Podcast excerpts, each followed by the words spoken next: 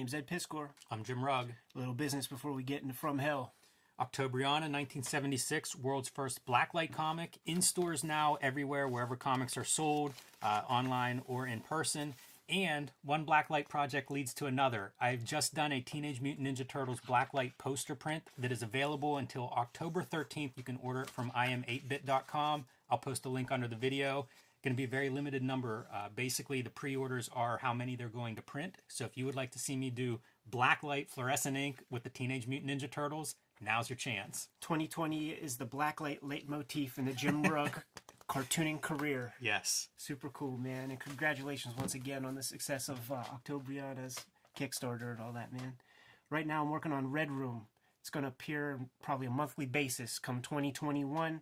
But right now, the early adopters can get a hold of it at uh, my Patreon, patreon.com slash edpiskor. And I put the strips up there at a high enough resolution that uh, you could print up your own bootlegs. if you can't wait for the official print edition. and it's a it's in its raw unedited form up there uh, when it sees the light of day in print it'll probably be uh, you know a couple panels will be redrawn here and there some dialogue will be changed and there's going to be some material specific to the issues man but it was a three page week this past week i've drawn 133 pages so far so Perfect, uh, perfect subject matter to go along with Red Room. That's goddamn right, man. And uh, today we're going to be talking about From Hell, the first four chapters, you know, because if you Kayfabers didn't realize, we've been posting lots of videos and reading lots of comics. Four chapters in, at a clip is a manageable amount, Jimmy. Yeah, this is a. Uh, I'm very excited to, to go through this one. Uh, we have talked a lot about this issue of the Comics Journal. I always think we're just going to go through this one day. This might be it. So the best of 1999. Um, there's five or six comics that they talk about. Huge influence on me because this is when I start making comics and when I'm looking at alternative comics. And you can see on the cover, From Hell was finished this year.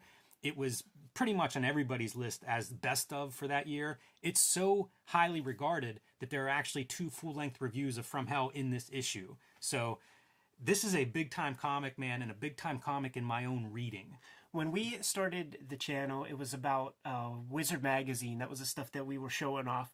And in some of the earliest mentions of From Hell in Wizard Magazine, it was very straight up to, to what the book really is. It's just like very heavily researched fictional interpretation of the Whitechapel murders, Jack the Ripper. Uh, Wizard Magazine, when I was scooping it up in the late 90s, towards the end of the the the book being completed they were selling it a little bit differently as saying that this is the most factually accurate like plausible version like they were selling it as a as a as a as a nonfiction piece not alan moore i'm saying like whoever you know chris staros whoever was being the one to to put the final one together denis kitchen whoever was doing a publicity on that stuff they flipped the script on it, man. So when I first grabbed it, I'm like, wow, okay, cool. I'm gonna read. Not only is it like factually based and so heavily researched, but it's a comic. Like this is like important for comics that the most accurate uh, Jack the Ripper story to be told is done in comic book form. Amazing. Yeah, and part of that comes from, you know, there's a 50 page appendix. Oh, and- and incredible. it's just loaded with where literally every page, you know, like this is the description of one page, where one page comes from, several pages of citation for it. Comics weren't used to that, especially American comics. That is not what we were seeing. Um, this is a work that, you know, it starts in Taboo. This is Taboo number two, Steve Bissette's uh, horror anthology that he published, is the first appearance of From Hell. Probably, I don't know, 1990, somewhere, maybe late 80s, I guess. Yeah. Yeah, maybe mid 80s even. When, when is- 1989. Okay, 1989. So that's when Moore starts. Takes 10 years to finish it. This is an ambitious kind of project. This is a guy who did Watchmen early in his career and continues to grow and challenge himself. Uh, we looked at you know writing for comics, Alan Moore's uh, essays on on his approach to writing, and he talks about doing things you're not sure you can accomplish. I feel like From Hell was him looking around and being like, yeah, this might not be doable as a comic, and, and really going for it. And so part of the impact I think this book has, not just the exhaustive research on Jack the Ripper, but as a comic, just extremely ambitious in its scope and what he was trying to do. I can't point to another comic quite like this at the time. You know, I think since then you could look at maybe Jason Lutes Berlin is one of these these projects that is just highly researched, historically accurate. Um, but it's it's very rare, few and far between that uh, creators go after a subject to this degree. Also, few and far between uh, when it comes to pointing out like the truly great collaborations in the comic book medium. Uh, some very often the writer and the artists are competing against one another to try to get get some shine. And uh, in that writing for comics, far more than once, Alan Moore mentioned his love of Eddie Campbell comics.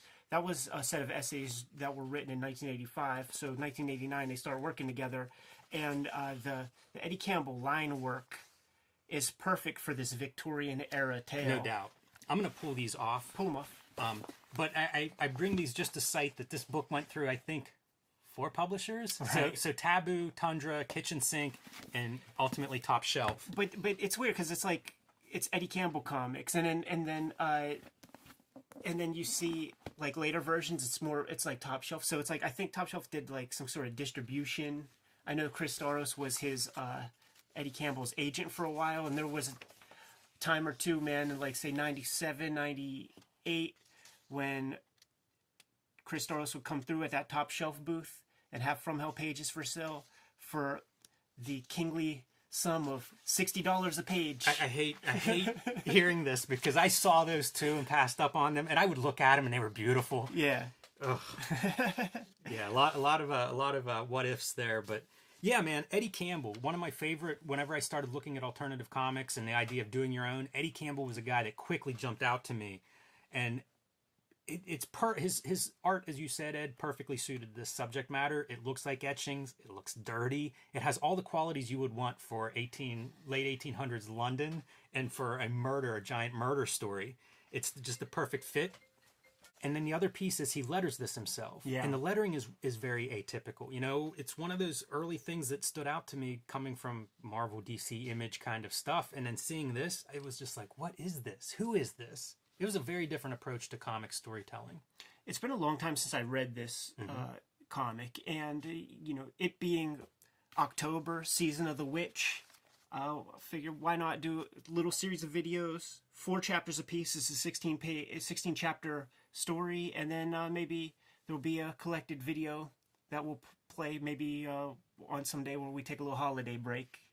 The artwork, every, for all the good that you said about uh, Eddie Campbell stuff, there were definitely moments here where I was getting confused with with characters. You know, like because of the scratchy aesthetic, uh, some of the female characters would bleed Yes. into one another. Um, this, that Sickert character, like I would get him confused with the prince sometimes, and vi- vice versa. So it's not it's so the not prince perfect. pops his mustache That's it. very grateful when that shows up so check this, man. Uh, let's let's just jump in. yes Okay, so we have the prologue, the old men on the shore, and we have, you know, this is Johnny Depp for those uh, who come came to our video by way of uh, the From Hell movie. He's the inspector guy who um, is the Whitechapel murders are, are the a thing of the past, and and he he failed his mission, man. Like he didn't he didn't capture the bad guy. Um, it's a prelude but or a prologue, but uh, in all four chapters that we'll be covering, he doesn't show up in any I of was them. going to say, yeah, right. yeah, and, and the other character is his uh, psychic detect, psychic helper, uh, who who joins the case, you know, out of frustration and inability to to crack the case. And so it's these guys kind of reflecting back on that time period. in that uh, issue two of uh, Taboo, it contains the prologue and chapter one. Yes. Okay, yeah, because this, while a nice little scene, I don't know that that would be just enough to hook me into the entire enterprise of uh, of From Hell. And uh, one of the things that I made note of while while reading this is that uh, up to this point, and it's Alan Moore, so I would bet that uh, it's going to be the same throughout. Each chapter is a satisfying unit that that tells a, a very kind of complete moment of, of of the story, a very satisfying chunk of the overall story so far. In uh, the affections of young Mister S. This is when we have uh, the prince, the Prince of England, knock up a lady who isn't of royalty, man. Yeah, he's kind of out. mm, I don't know, being uh, being wild. He's he's kind of out posing as not the prince to live life a little bit, to Yeah. get a sense of, of what the rest of the world lives like. It's kind of like when Bryan Cranston puts out on a Walter White mask at San Diego Comic Con and walks around and people bump him and, and jump in front of him in front of Exactly the the same. uh, the uh, elevators and such.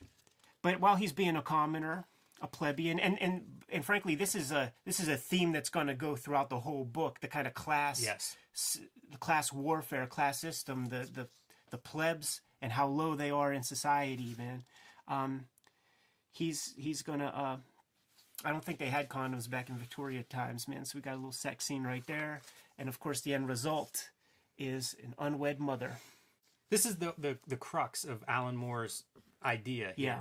Is that out of this, uh, you know, outside royalty or outside of the class, this is what's going to ultimately lead to the whole Jack the Ripper persona, as well as the killings that, that result from this. And it's basically trying to keep this information away from the masses. Right. Yeah. It's just applying some motive to to uh, the ki- the killings, and then you think about like this is before uh, the Princess Diana um, death happened and everything, and all of the conspiracy theories like wrapped up with with her death. Like after that, like this idea of palace intrigue has has always been there in uh, Britain there's a sham marriage that goes on with the prince and uh, the prince's homeboy he can't he can't get get him to fly straight man try Yeah, as he the, may the prince is in love. yeah and that's a no-go man because she has she's not from royal stock. Inevitably and and by the way this lady she doesn't know she doesn't know that that's the prince man. She's got a kid she's married to the guy. This should be like a fairy tale ending, right? but it's an alan moore fairy tale. Here we go. Yeah, the the uh, the the royalty realizes what's going on. His his uh, his parents realize what's going on, and I guess the queen specifically, and sends out the royal guard to bring him home and to take care of her. And so she is taken. First, he's removed and brought back to the palace, and then the mother is taken to a hospital, kind of a sanit- sanitarium. Yeah. I think they called them insane asylums right at that moment. All right. So that that's the plan. Is like they're going to uh, discredit her. I suppose is is would be the nicest way to say it. But what actually happens is far far far worse. While the royal guards come, man, they they do call him your your highness because they are of a lower class, and she was it within ear, with it within ear range of that man. So she is going to have to be taken care of. You know, the crux of this book is going is is a serial killer. We're going to see horror and murder and mutilation and violence and you know history of such. But this opening chapter, like when he's pulled away from her, there that is a heartbroken breaking moment. You know, like I mean, this is a guy who started a family with this woman, has a child, and this page is them being ripped apart. Like it's over. You know, that's the end of chapter one. Is like that family, the child, the mother, and the father are just torn torn apart Yep, three separate ways.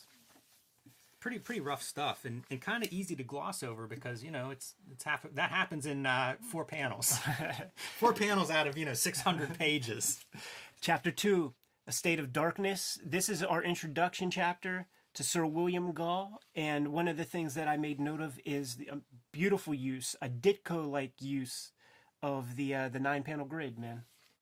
A lot of thematic rhythm in this chapter uh, where we see a lot of things happening from, from uh, Sir William Gull's point of view.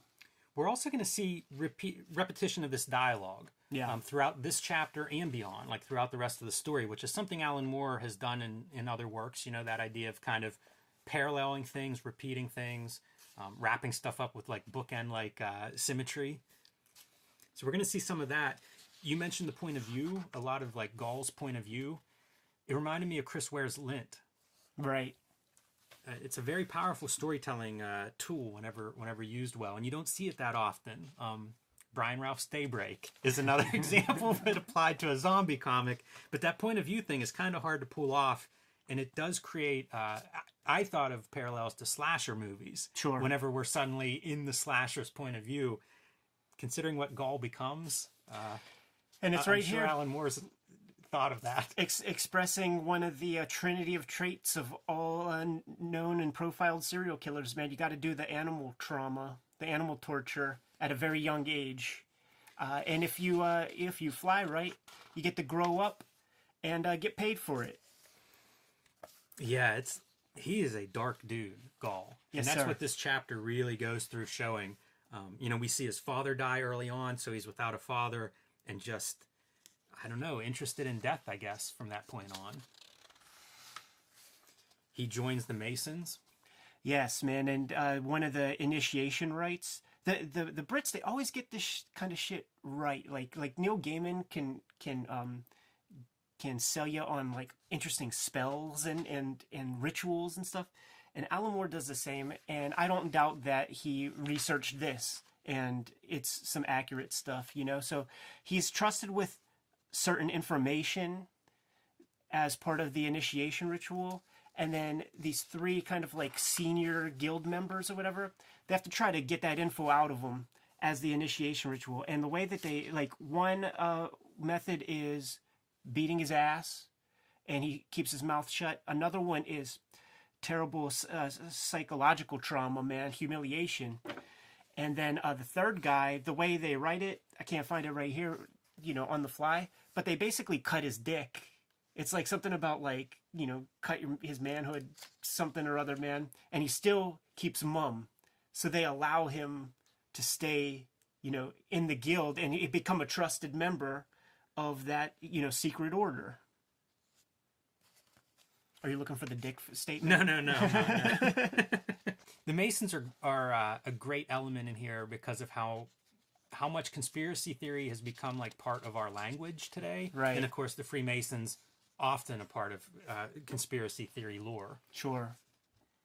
And you know, by the way, you can read the appendix. It's not he's not making up this part. He's not making up that Gull was a was a Freemason. You know, a lot of this stuff there is historical fact, and I think that's probably what whoever was selling this to Wizard magazine in the 90s was referencing. Right. Um, but you can find it all in the back and, and more sites, you know, where this information is coming from. And he cites whenever he's making something up or whenever it just is impossible to know this, or at least he wasn't able to find, you know, factual corroboration.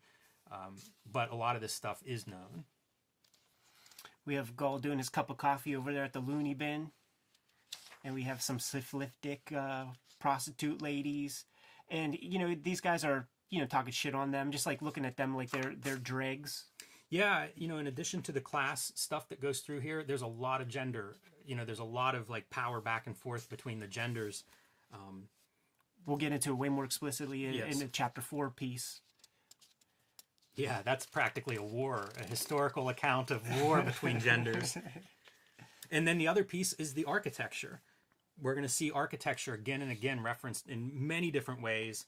Uh, it's a huge part of Gull and kind of Gull being this idea of reason and, and logic, and architecture representing a lot of that for him and for the Masons, at least the way he interprets, you know, the, the whatever the teachings, the history, the culture of the Masons.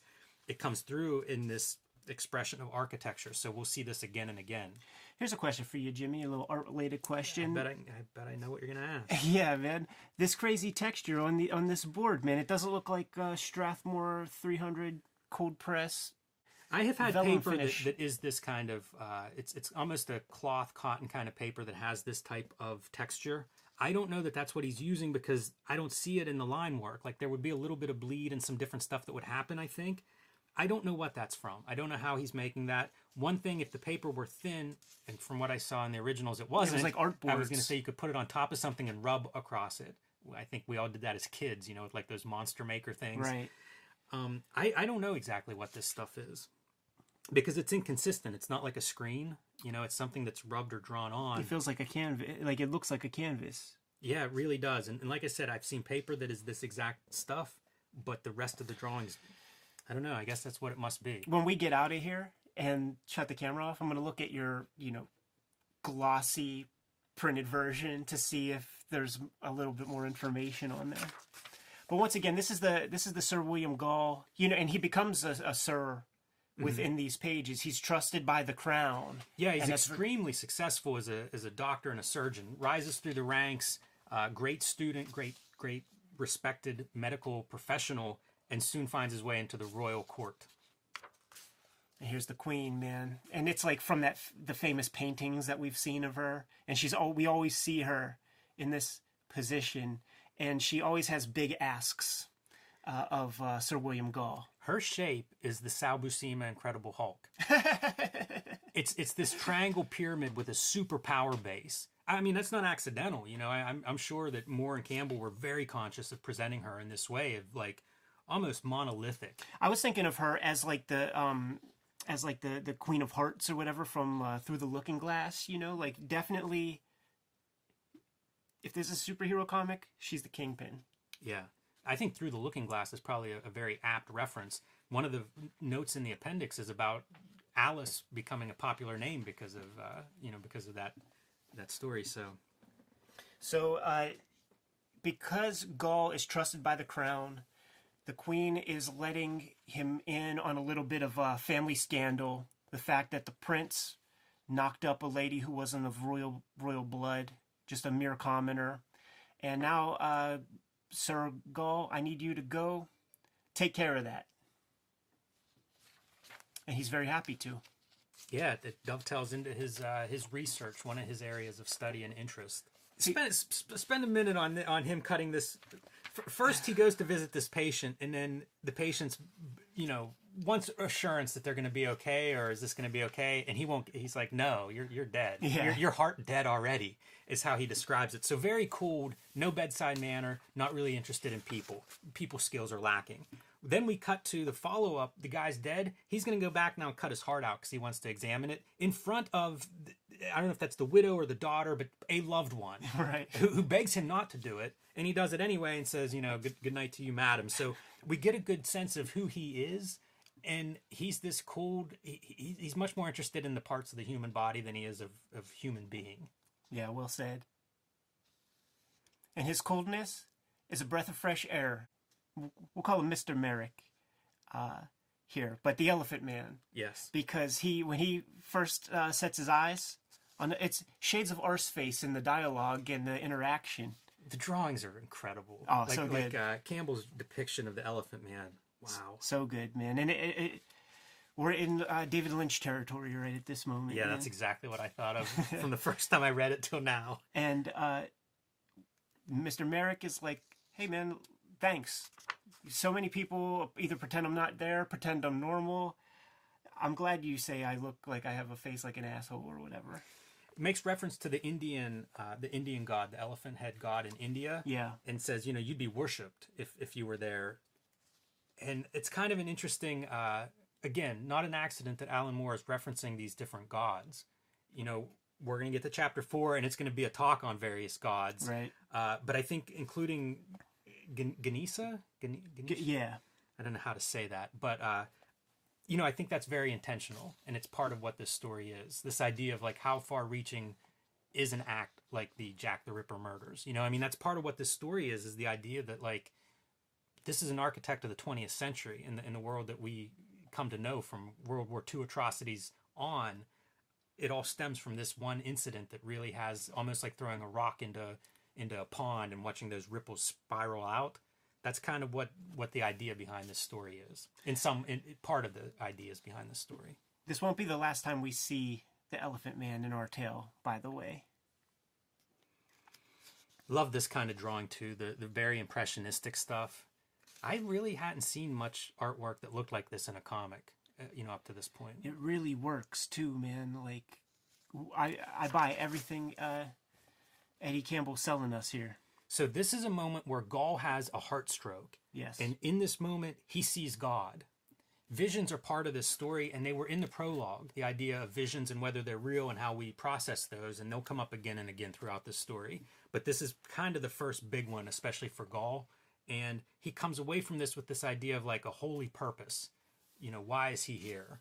And uh, well he's here to be Jack the Ripper. The, the the queen is giving him some purpose, man. Yeah, here's where she gives him his marching orders, lets him in on uh, on some some family secrets, and he knows exactly what to do. this is where he recruits his his little Igor.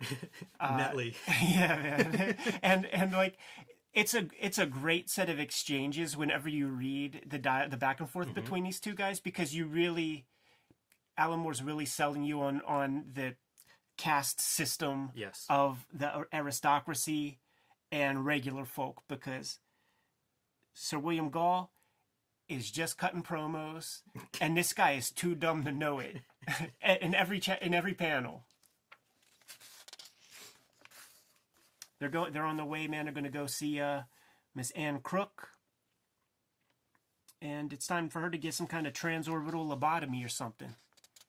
yeah, this is such a disturbing.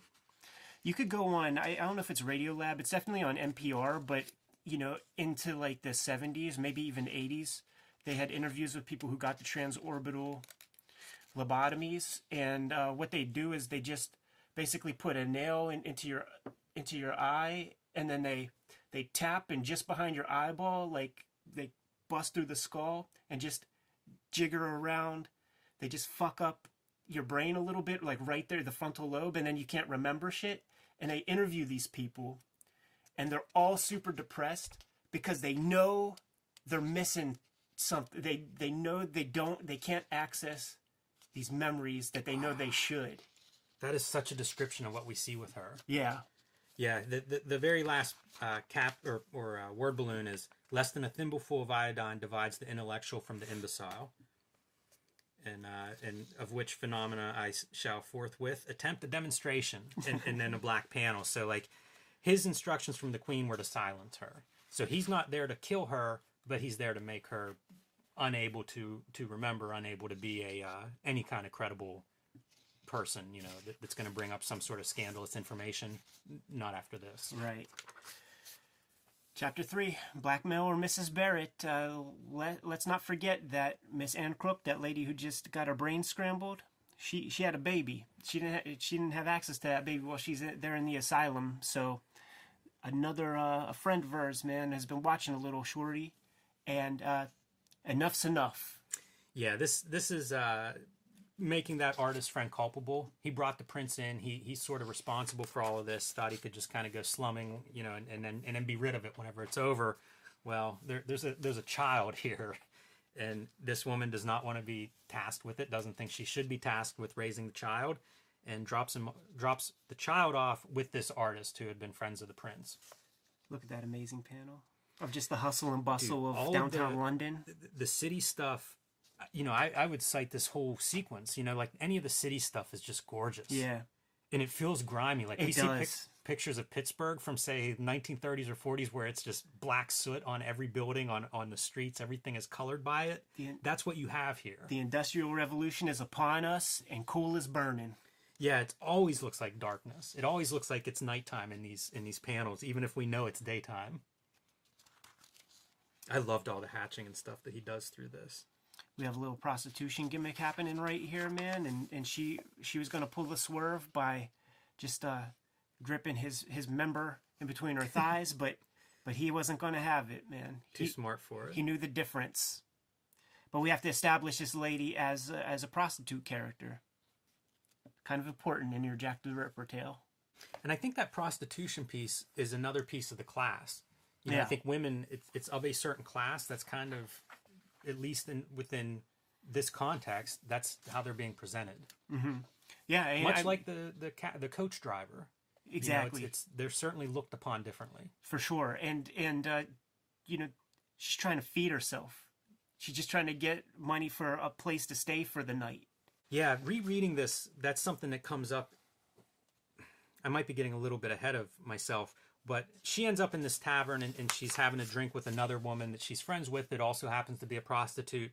And just they're being uh, sh- shook down by like the local street gang that wants money from them and stuff. It's a horrible culture. You know, Yeah. like like it's such a hopeless culture, you know, that, that Alan Moore presents. And again, it's not the focus of this story, but it's a well done piece. Like it's creating this world that's just easy to sympathize with these characters, uh, easy to understand, and easy motivation Be happy you're not there. Uh, it, it's really well done as a world. yeah and and you know it's motivation for why they're going to be doing the things that they're doing and this story is called blackmail like like she is privy to some uh, some royal information you know she was there when uh those royal guards called uh Yeah. called uh the prince your highness Yeah, and she refers to it when she drops the kid off with that artist dude. She refers to that guy as the prince. Like she knows, she she does know. Man, it's great too. Like that inability to keep anything secret. Like go silence the mother. Well, you, you did this on a city street. Like some people noticed it. Yeah, and and uh, you, the, my only thing is like any streetwise streetwalker of 2020, man, she would know to keep her damn mouth shut about somebody who's so uh, lording over you. Well, it speaks to the desperation, right? Sure. I mean, this this, this is a hope. You know, it's hopeless. Yeah, like when you when you uh, Did you skip a page? There was a beautiful. It, it, I don't have much to say about it except I just think that's a beautiful. it's it's incredible. It's relentless, page after page of this stuff. Even this stuff right here has like the Eisnerian quality, man. It was a huge influence on me. This kind of hatching and seeing him. You know, you're not. You you, can see the beautiful backgrounds, but then also you can just have some of these vertical lines, Right. and it works just as well. So our girls are commiserating at a bar called the Britannia. And uh, like you said, they're being shaken down by, you know, local mafia, like the Droogs. They need, these ladies need money. and a lot. Those dudes want an exorbitant amount. They want four pounds from them. And apparently, th- there would have been a prostitute. I don't know if it's in their circle or it's known that was killed. And Alan Moore in the story ascribes it to that street gang. So you know, like they're they're they're scared for their life is what they're why they need this money. And it's a big enough amount that they decide they're going to go to that artist. Um, you know, she has the connection, so she's going to go to that artist for the uh, for the money, and he doesn't have that kind of money. Yeah, he's an artist. M- might be a Victorian era cartoonist. But I guess before we get there, we have this one haunting scene of uh, the mother has escaped, yeah. and she comes out and she confronts the artist first. And there is some wild drawing. Like, look at the drawing in this panel. It's incredible. It's it's sort of a I think it's drunk at night, right? So you see like wagon wheels in the background. You see some other figures that are sort of passing, but not quite on the right plane. And of course, the light in the foreground. You know, we're looking at kind of down at the scene a little bit, so we have that street lamp to provide light. But what an impressionistic panel that is! Yeah. She's there. Where's my baby? She says. Yeah, and she can't. You can see that she can't form her thoughts. Like she can't totally explain what has happened. All she keeps thinking about is this missing child. And just to sell you on her mental state, she uh, just cops a squat and takes a pee. And then the the coppers come by, the Bobby comes by, and it's just like, oh, this happens all the time. Don't don't worry about it, sir. I'll take her back. She's fine. And he gets back to his his apartment, and uh, and that's when he finds the ransom note. Very tight ending to uh, chapter three. Oh man, it's it's knowing knowing this story. It is like each piece just set just getting worse and worse. It's like digging the hole that, that you're not going to come back from. We're not getting into one murder here uh, in, in this particular video in these first four. It's all, we're we're setting a stage, man. In this chapter four, what doth the Lord require of thee? Uh, setting the stage even further and giving you some historical, like almost. It's like William Gull is explaining why it's almost acceptable for him to. He's just continuing the war that's been going on through all of history from the times that Yes. that uh, you know we li- existed in a matriarchy to uh, to now. This is a big monologue for the most part. There's there's a couple of little sides. The way I describe it is what you're what we're reading would be Alan Moore's answer when Gary Groth asks him, "So Alan, where did you come from?" all forty pages of this. Yes. Yeah, eventually this gets spun into like uh, Jerusalem, I think. right. it starts out uh, very quickly. The, the artist goes to the princess and is like, I don't have this money. What do I do? And she's like, I have to tell the queen. And man, again with the art, you know, like that dark, shadowy horse on top of this playing out underneath. It's like the queen gets the information and it's bring me Dr. Gull. Yeah, man, that old, that old bastard. He's he's willing to do anything. All of them, Your Majesty? Yes. Godspeed you, Mr. My Gull. Oh, man. really strong stuff. And then he he gets Netley to uh, they're gonna drive around London And with a map. And Netley, like, you know, for as inept as he is, he's kind of like one of those, you know, like like born again, just quit smoking type guys, who's like ready to go. Oh, so we're gonna kill him? Oh, we're gonna kill him? And he's like, oh no no no, nothing so provincial, something much bigger. And this is Alan Moore flexing. Uh, we're gonna be taking a look all around London getting all sorts of information about the town. Yeah, filtered through history, filtered through architecture, filtered through geography.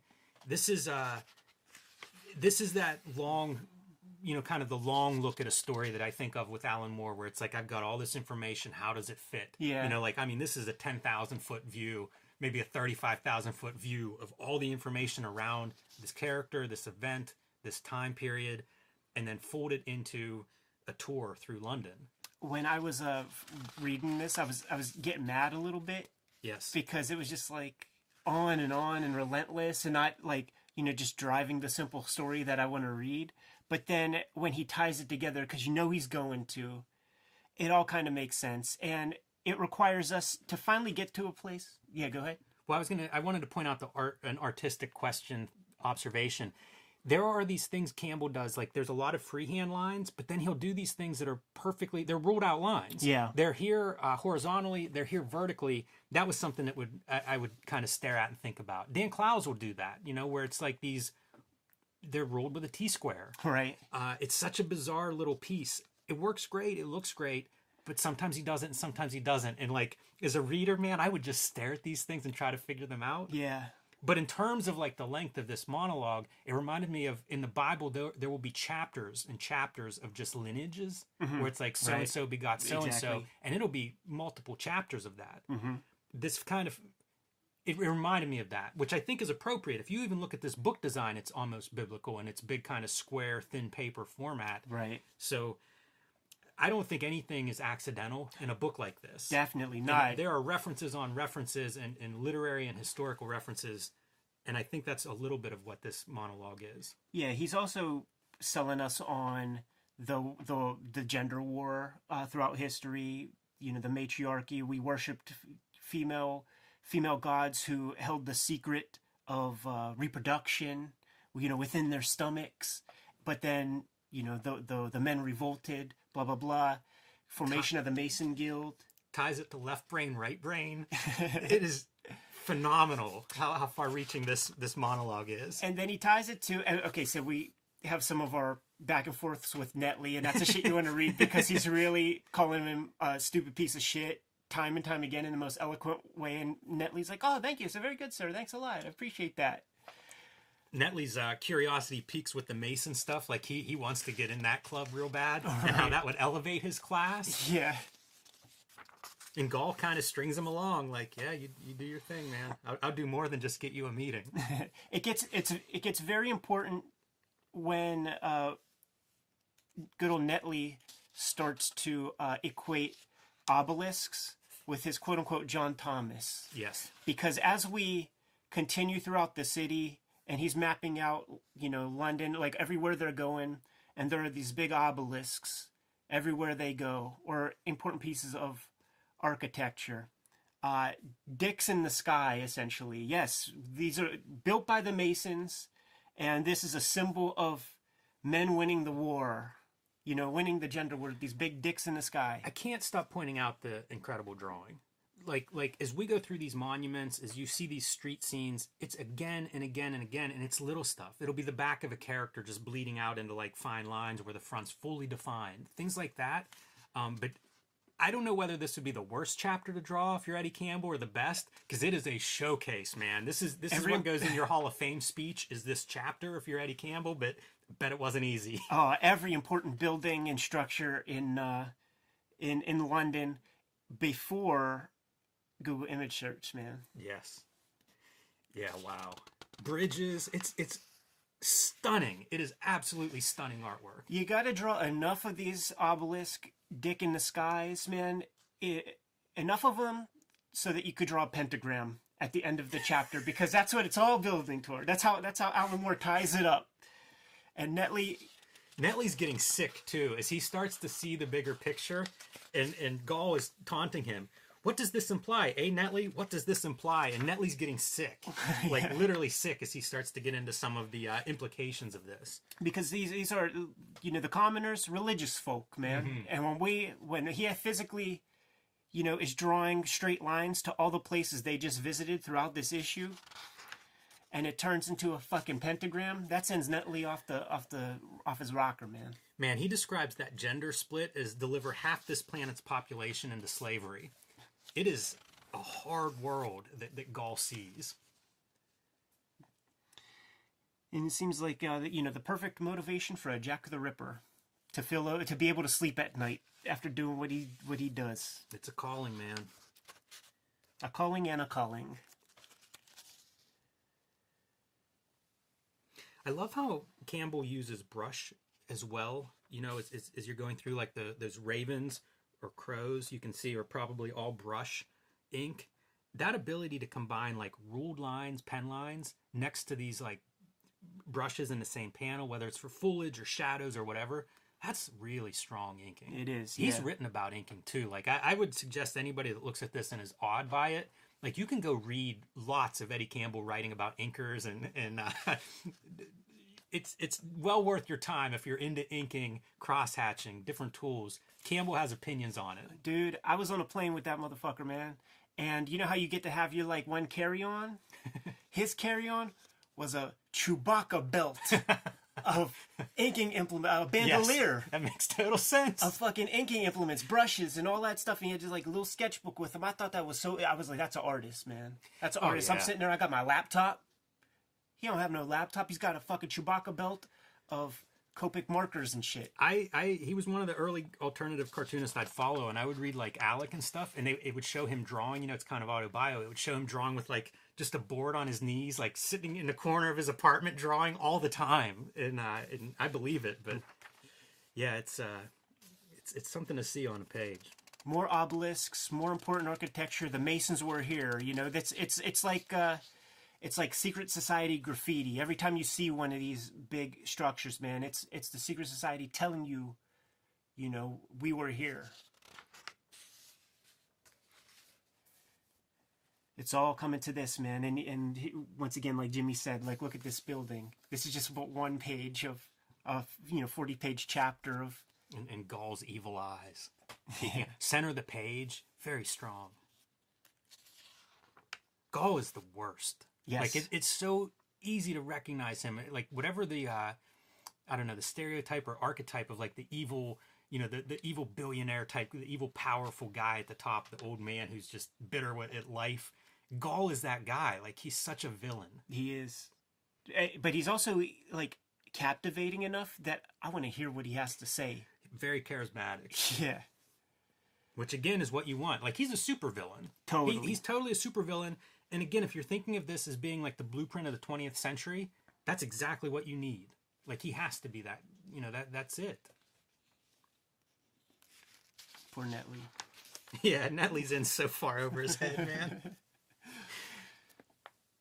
So here we go, the moment of truth. Let's draw some straight lines to all the from all the places that we visited today. All of the big obelisks. And what do you got, Netley? What do you got, you little fucker? Boy, he can't tolerate it either. No, sir. Air outside, gotta get outside. Netley just runs away, and Gull's smiling. Gull, the happiest we see Gull is Netley outside losing his lunch, Yeah. losing his kidney pies. Tor- tormenting his his his Igor. and he's like, "Look all around you. Look at the, you know, look at the ornaments on that horse over there. It's all Mason imagery." By the way, does that bear a little resemblance to Dr. Blasphemy's chest? As- you're like looking at that, it feels so symbolic. And there it is, man. Our trip through London, Yeah. setting up William Gull. He's got his mission. I usually think that we read writing, uh, Moore's book on writing, you know, and, and, and the last thing he covers is really like writing sentences, dialogue, stuff like that. But it ends with our stories written, Netley, inked in blood, long dry, engraved in stone. That's a hard ending, man. That's a really strong sentence to end this on, considering what this chapter was, you know, 38 pages of uh, just just showing this this madman's concrete and stone ideology laid out in London. Inc- it, almost inconceivable something like this. This is another example like um I don't know how you would describe this to somebody. And- and- It would and sound awful. Right, right. And make it make sense and make it reflect what you have here. You have to go through. You have to go through with it. Also, the fact that this was serialized stuff, and if you just got that issue of Taboo or whatever, where this might have showed up, and it's like, you know, Jack the Ripper killing uh, in a super in a world where we're used to like a fight sequence in every issue of Spider-Man. So I'm just getting a tour of London, and yeah, it's really well written, but this is it. It it works as the book. I imagine a young Grant Morrison reading this and coming to life, like, like, like blossoming, right? Had like new neural pathways forming. And, and not just him. I mean, I, I think a lot of people, you know, I think the reason this work is received the way it is is partially for stuff like this chapter where it's like, you can do this in comics. It's incredible. Like like I said, I was getting angry at it as I was reading it, just because it's like page after page of like giving me a detailed description of every alleyway. But as Gull started making his point, I I've been thinking about this chapter all week since I since I read this. This thing. is the most distinct piece of this book for me. Whenever I remember, like I haven't read this in 20 years, but this is the chapter I remember. mm, It's the first thing I think about whenever I think of this book. super cool, man. Wow. Jimmy, we we covered four chapters this week. We'll cover four next week. Yes, what a start, man. So audacious.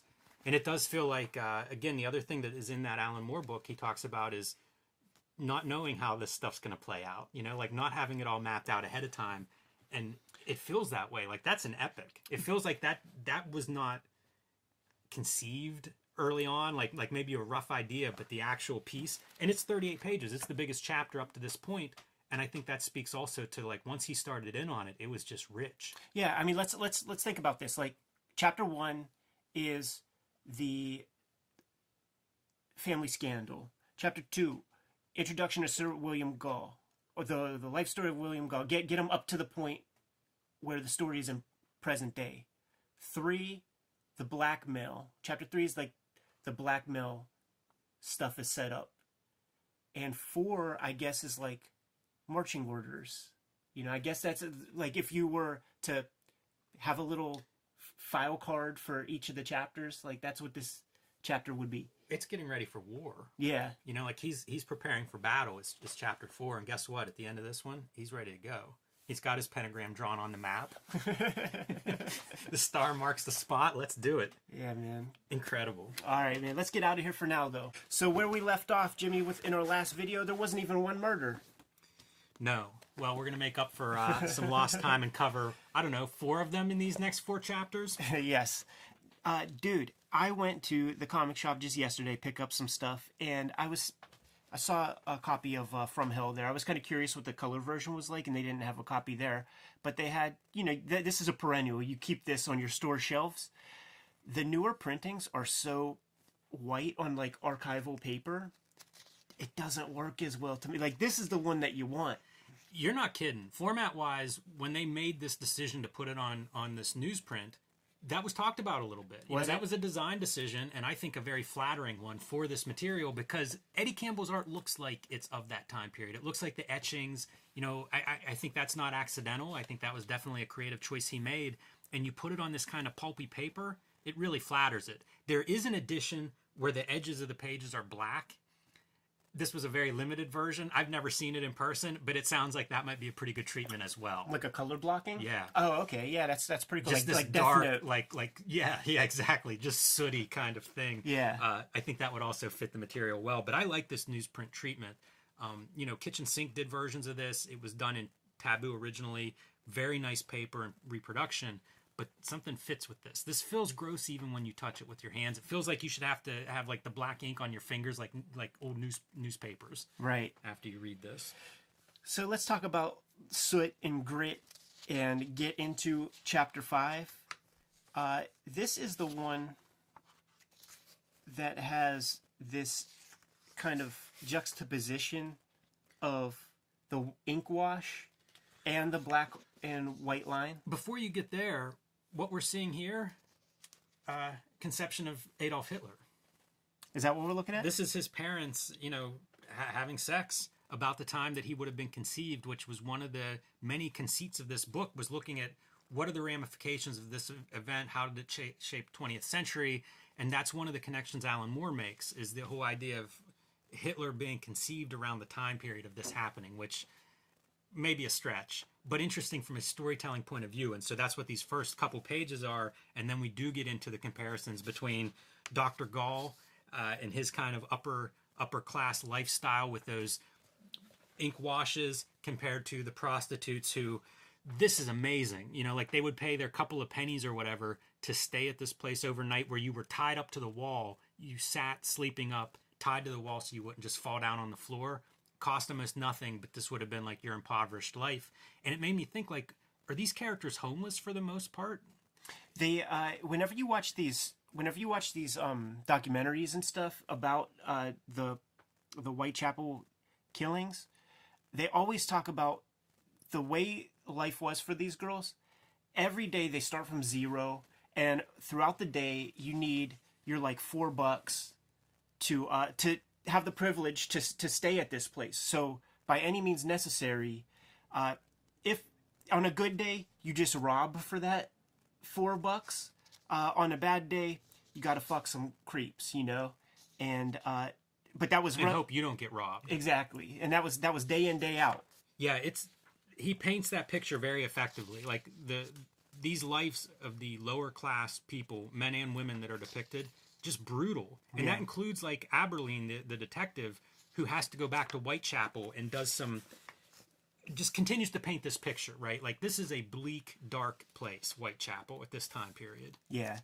Cool storytelling stuff where we have these kind of like more elongated panels for the William Gull sections, and then uh, the skinny, narrow third tier, third section is relegated for the prostitute who's just doing what she can to get a couple of shillings. Dude, page architecture as an expression of of her, you know, less than existence. Right. Man, This piece right here, man, we, it's just it's just a line for the uh, for Gull's like petticoat, and you just see that hand.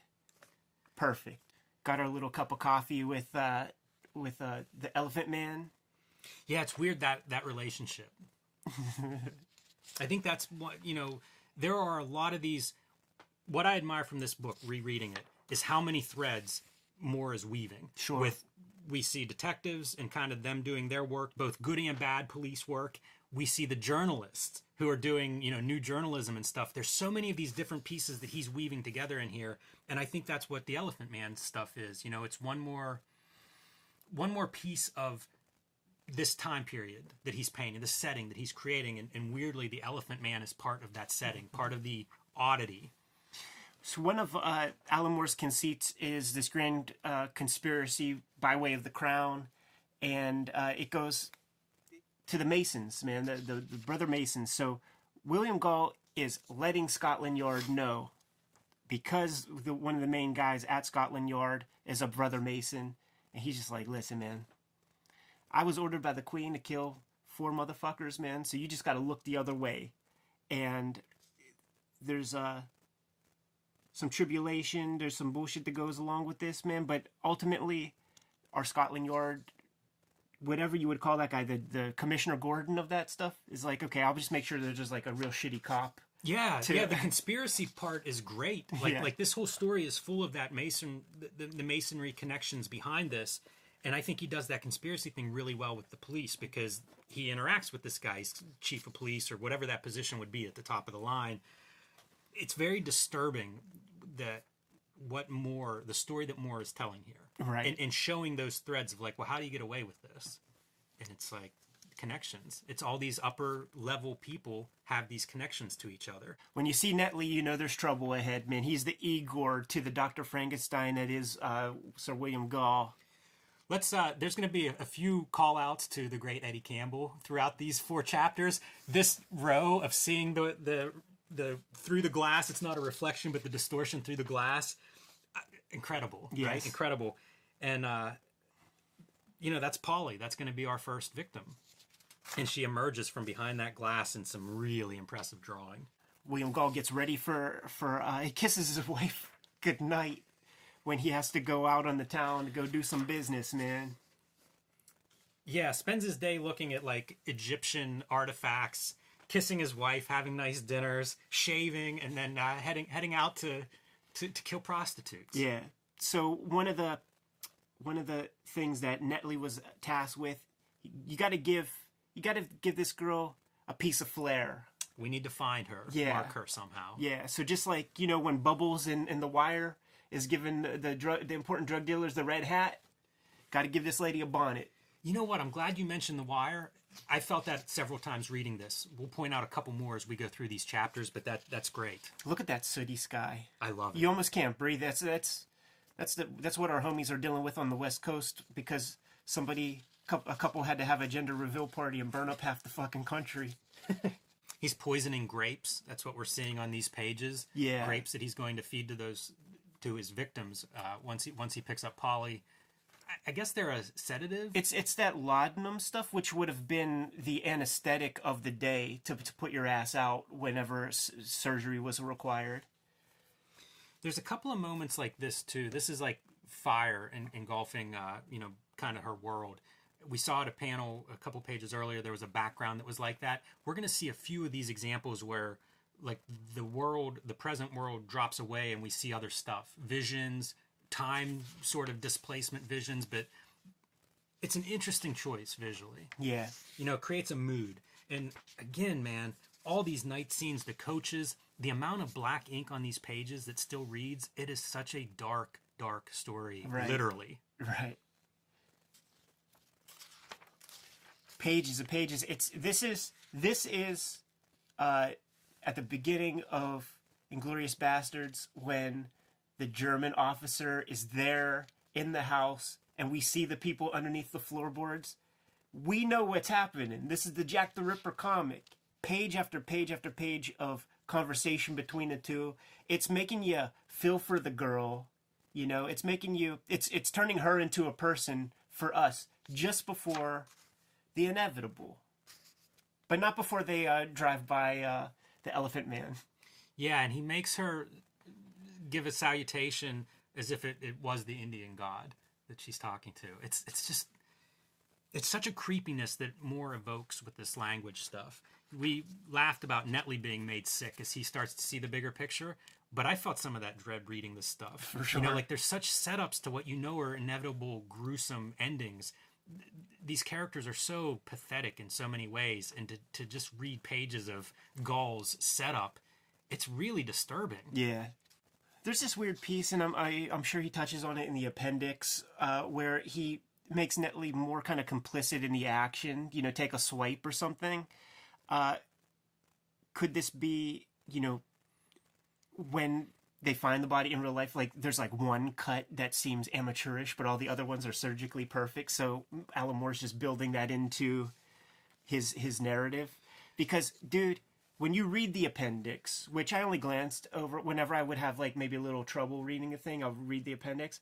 And the amount of people walking out of bars is corroborated in books that he read you know? And these people are incidental. Like these people are for witness play a little bit later. Um, but it's as accurate as possible down to down to, to those degrees I was going to ask you about the appendix. I actually run two bookmarks in my book so that I can flip between appendix and, and foreground for that exact reason. It's so extensive and it's revealing like what information exists and where it comes from. right That's really cool about uh, Netley making that cut. I didn't make that connection, but that is why you would put it in there because it's like there's a record of this odd cut. How how would you explain this with Right. Gull? And like it is explained. It's fascinating to read the appendix and go back and forth because all those pieces. And again, this is the uh, the, the uh, Mindhunter, you know. Right. With I just picture Alan Moore having all these threads connecting everything, and then like adding the fictional scenes you know in between and there aren't that many like like it's it's rare but he'll note whenever something's completely fabricated but it is fascinating as a storytelling thing to kind of like go back and forth between those notes and see where this stuff is coming from and i would be wrong if i guessed which parts i think are made up and which parts are accurate or or at least historically recorded Sure. Except for when Sir William goes in modern day and there's a skyscraper and he's looking at that. I, th- I think you would be right about that. i would part. guess that one yeah i figured that one out I mean, we could keep going on with this with this first chapter, but basically, first body's discovered, and the entire scene is kind of run over. You know, like once again, The Wire. If you if you read that the book that inspired The Wire, they talk about the crucial like first first day where you need to collect evidence because the evidence, you know, just your regular patrolman is going to step on important things and all that. Like we we're witness to that throughout this whole series. Yeah, the pieces are are really incredible, and it it speaks to the whole way this story is put together. It's almost Yeah. like I don't know, eighty five percent of these pieces Moore has pulled from reference material, Right. And if you lay those out chronologically and where they overlap, and then he plugs in the little extra interstitial pieces you need to just kind of make this fit, it's it's a it's the wildest story to read in that regard because of what he's pulling from in terms of reference, and then it's like. I remember reading this the first time and being like, "Oh, clearly that's Jack the Ripper," and that's not exactly what Moore is saying, but it's so convincing. Right. That chapter ends with uh, Sir William Gull kissing his old lady who's sleeping cozy in bed, and look at how in that middle panel how how uh, pleased he is with himself while he's laying there. That's another fun thing not to gloss over is that drawing style. Mm-hmm. Is, is putting the washes in here because we, you know, we talked about that linen paper earlier. Uh, I, I haven't seen that for a couple of chapters, Right. but you see Campbell, you know, making a giant 500 page graphic novel and yet still being able to experiment visually. Chapter six is where we introduce our inspector guy. He was he he escaped Whitechapel for for a while, eh, eh, hoping to just keep going up the ladder. Uh, he was working Scotland Yard for a little while, but guess what, man? You're going back. And why is he going back? All chips are against him. There are other brother Masons who are going to be tasked with running the Whitechapel cases, but they know the deal. They know exactly what's happening. One guy takes the powder, is going to straight up Switzerland, neutral territory, man. He's getting the fuck out of there. Yeah. And then, and, and bad mouthing the investigators on his way out the door, saying that he probably could have solved this case in a couple of days if he had been around. right.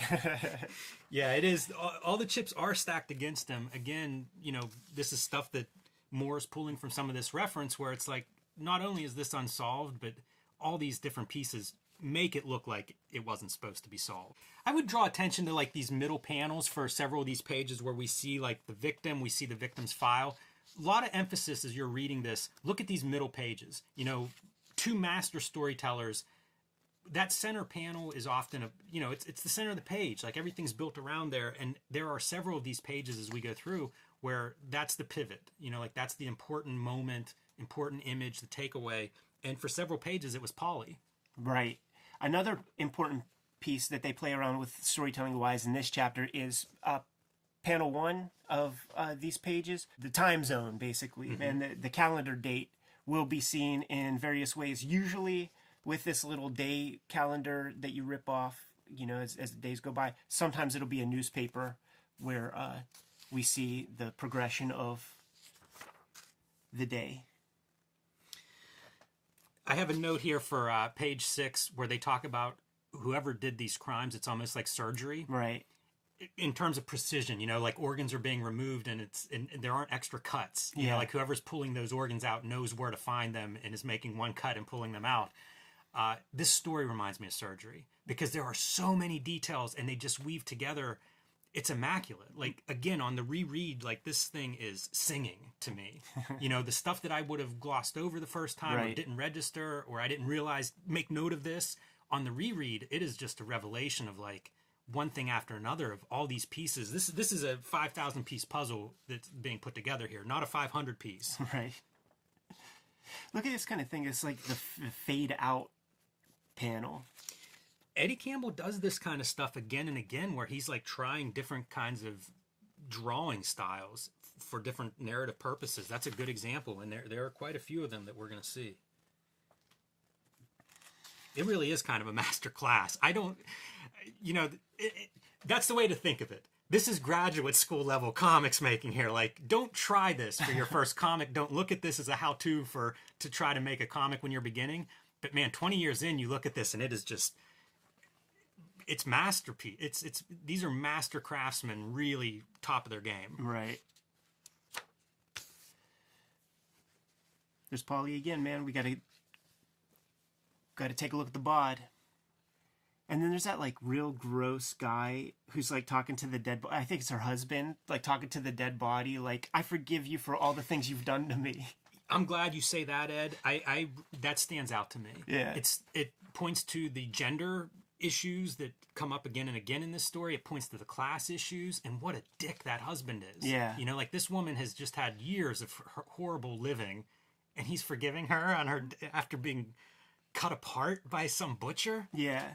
And with the inspector there, that has to make your spidey sense tingle a little bit when you have somebody who's like lacks that kind of compassion. First panel there, you get to see another treatment of letting us know what calendar day it is.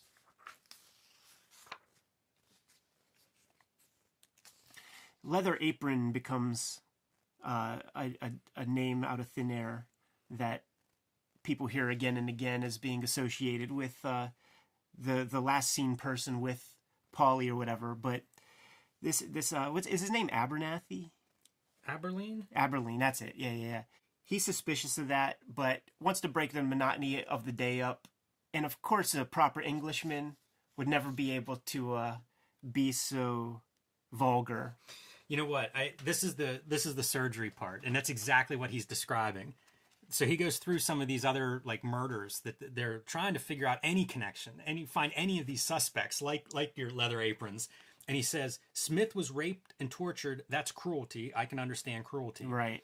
Tabram was killed by frenzied and repeated stabbing. That's rage. I understand that too. This one's more methodical. Someone near enough did surgery on this woman. I don't understand that at all Yeah.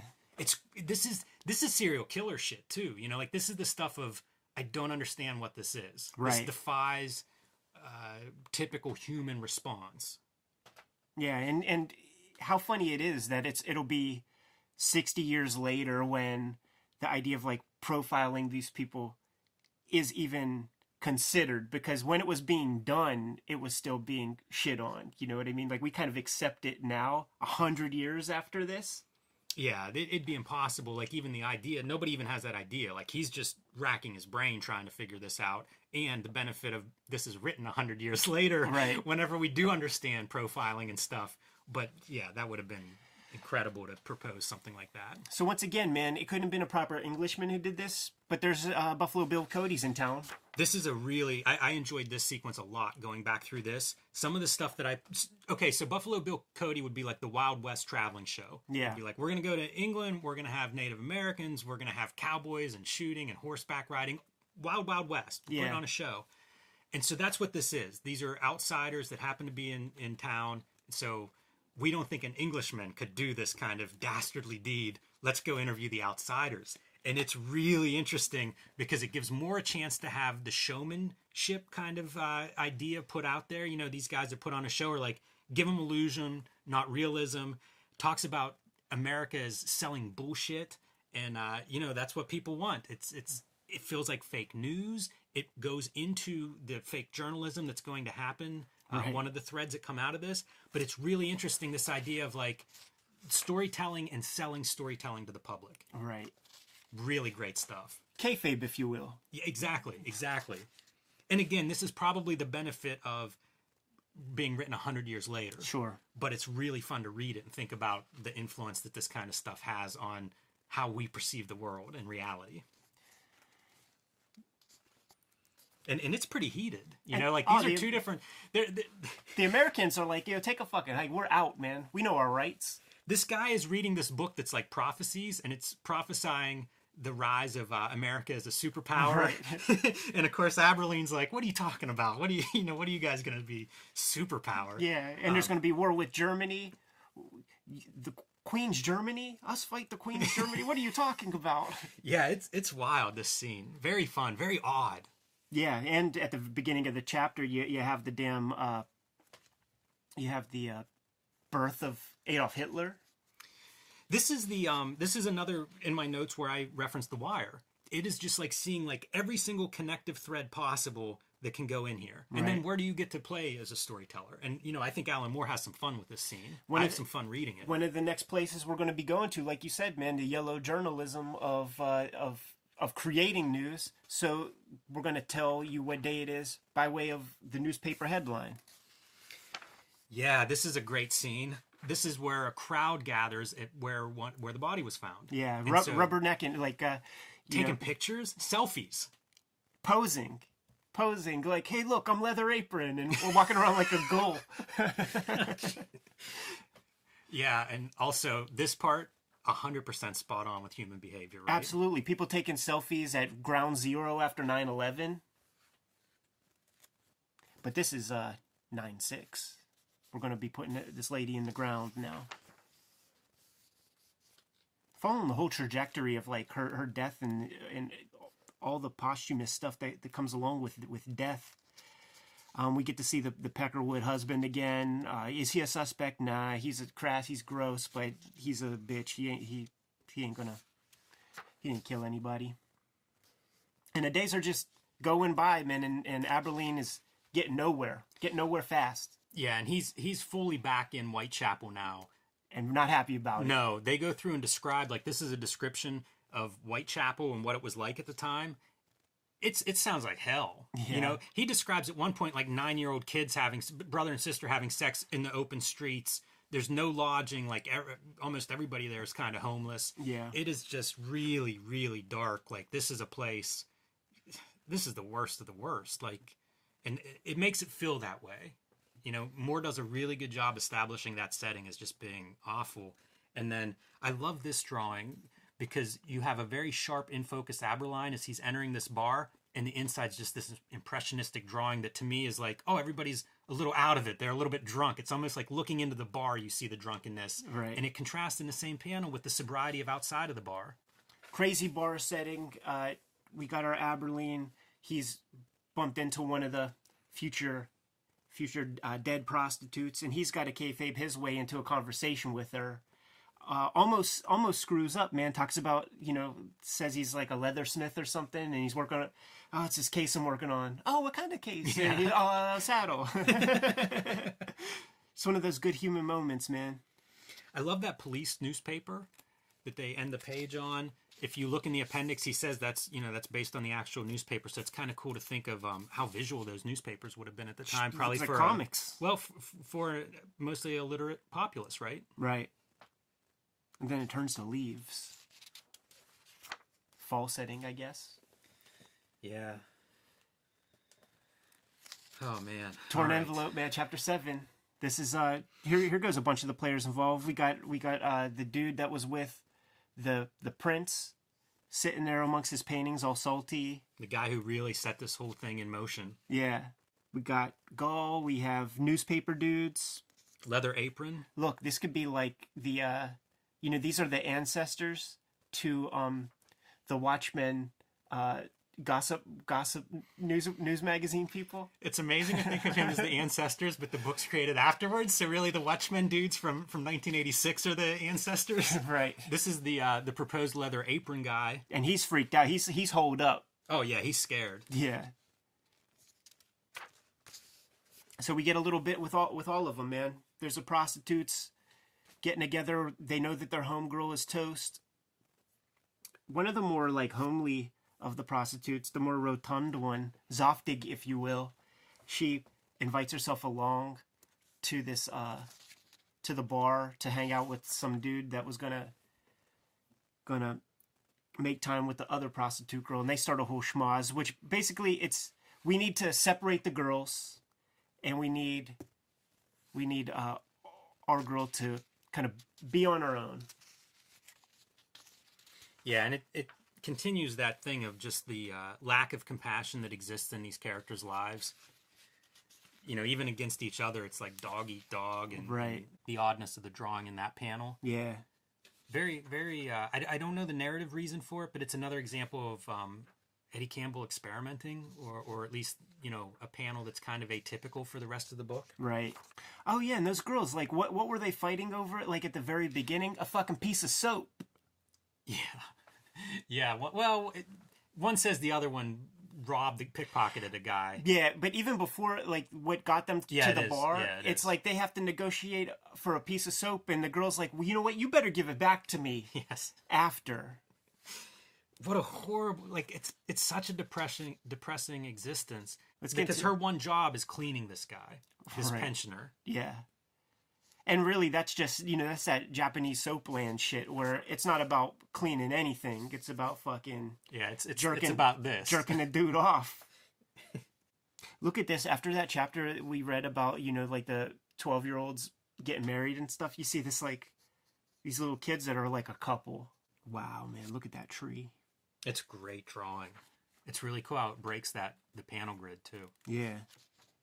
It breaks the panel grid, and all you hear see is Annie, who is going to be the victim in this chapter.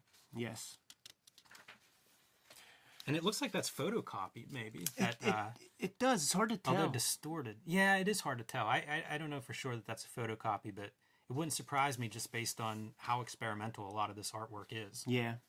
These are the uh, the newspaper guys who are conjuring up some some kayfabe to try to sell more papers. Yeah, this is a great. This is really reminds me of Wire season five, where they talk about you know we sold a bunch of papers off of I don't know if it was Leather Apron or, or a different a different one, but basically giving a name to whatever this killer is. That's how you sell papers. Get a character on that front page, Right. And so their plan is to write a letter. If it bleeds, it leads. Annie's been pretty bad, man. She's she's hasn't been indoors all day. She's a walk-in zombie. She's sick. Can't afford food. Yeah, hasn't eaten for a couple of days. A girl gives her a couple shillings or pence or whatever they call them shits, and uh, under the express purposes of not using it for alcohol. A couple of pages with our proposed leather apron guy who's shitting his pants, waiting waiting for the for the popos to show up. Yeah, there's a cop that has him sort of. uh th- That's who the cop thinks it is, and that cop, what's his name? Upright Jack, I think. Right. and and they speculate on whether that's earned or because it's uh, ironic but either way like he's known for bringing in his suspects and getting confessions and you can imagine what that looks like in a whitechapel uh, dungeon cell And I think at when at some point the newspaper even like names the guy before it's officially supposed to be named. So so he's he's holed up just just biding his time. Love this drawing too really beautiful lines This is you know fog is setting in there late at night Death rides a pale horse everywhere except Whitechapel because Death rides a fucking black carriage with little Netley sitting at the top. When you see that, somebody's not long for this world. A lot of penmanship on this. A lot of lot of lot of pen strokes on this spread here, man. Yeah i like whenever campbell does stuff like this where he's bending his lines it really feels like light radiating out you know you see it again here i don't know something about it's just very effective to me in terms of having that almost light going out into the night Look at these little desperate hands Yeah. showing up, man. And this and this would be that house where it's like, give me my four pennies so that uh, you could you could just have a place to stay indoors for the night. Yeah and she's there just begging let me sit here for a little bit Yeah, and he's like, don't. I don't want to hear you even breathing. this is a neat transition so remember this uh, this last panel whenever we flip the page to the next start you know it's almost the same shape and everything the, Right. the coins being the eyes She uh she overstayed her welcome, man. She stayed in there too long, so she has to she has to bounce. She has to get the hell out, and uh, she bumps directly into Netley, who is the answer to all of her problems. I have this rich guy who's been keeping his eye on you, and he's doing so well that he even uh, can afford grapes, which of course are roofied up. Here's another uh, instance where Gull, uh, where where you could probably guess the Alan Moore invention. yes and no there's there's two stuff so if you read the appendix for this the story is the the people that live in this apartment would report these ghost like visions of a couple walking by the window decades into the future you know?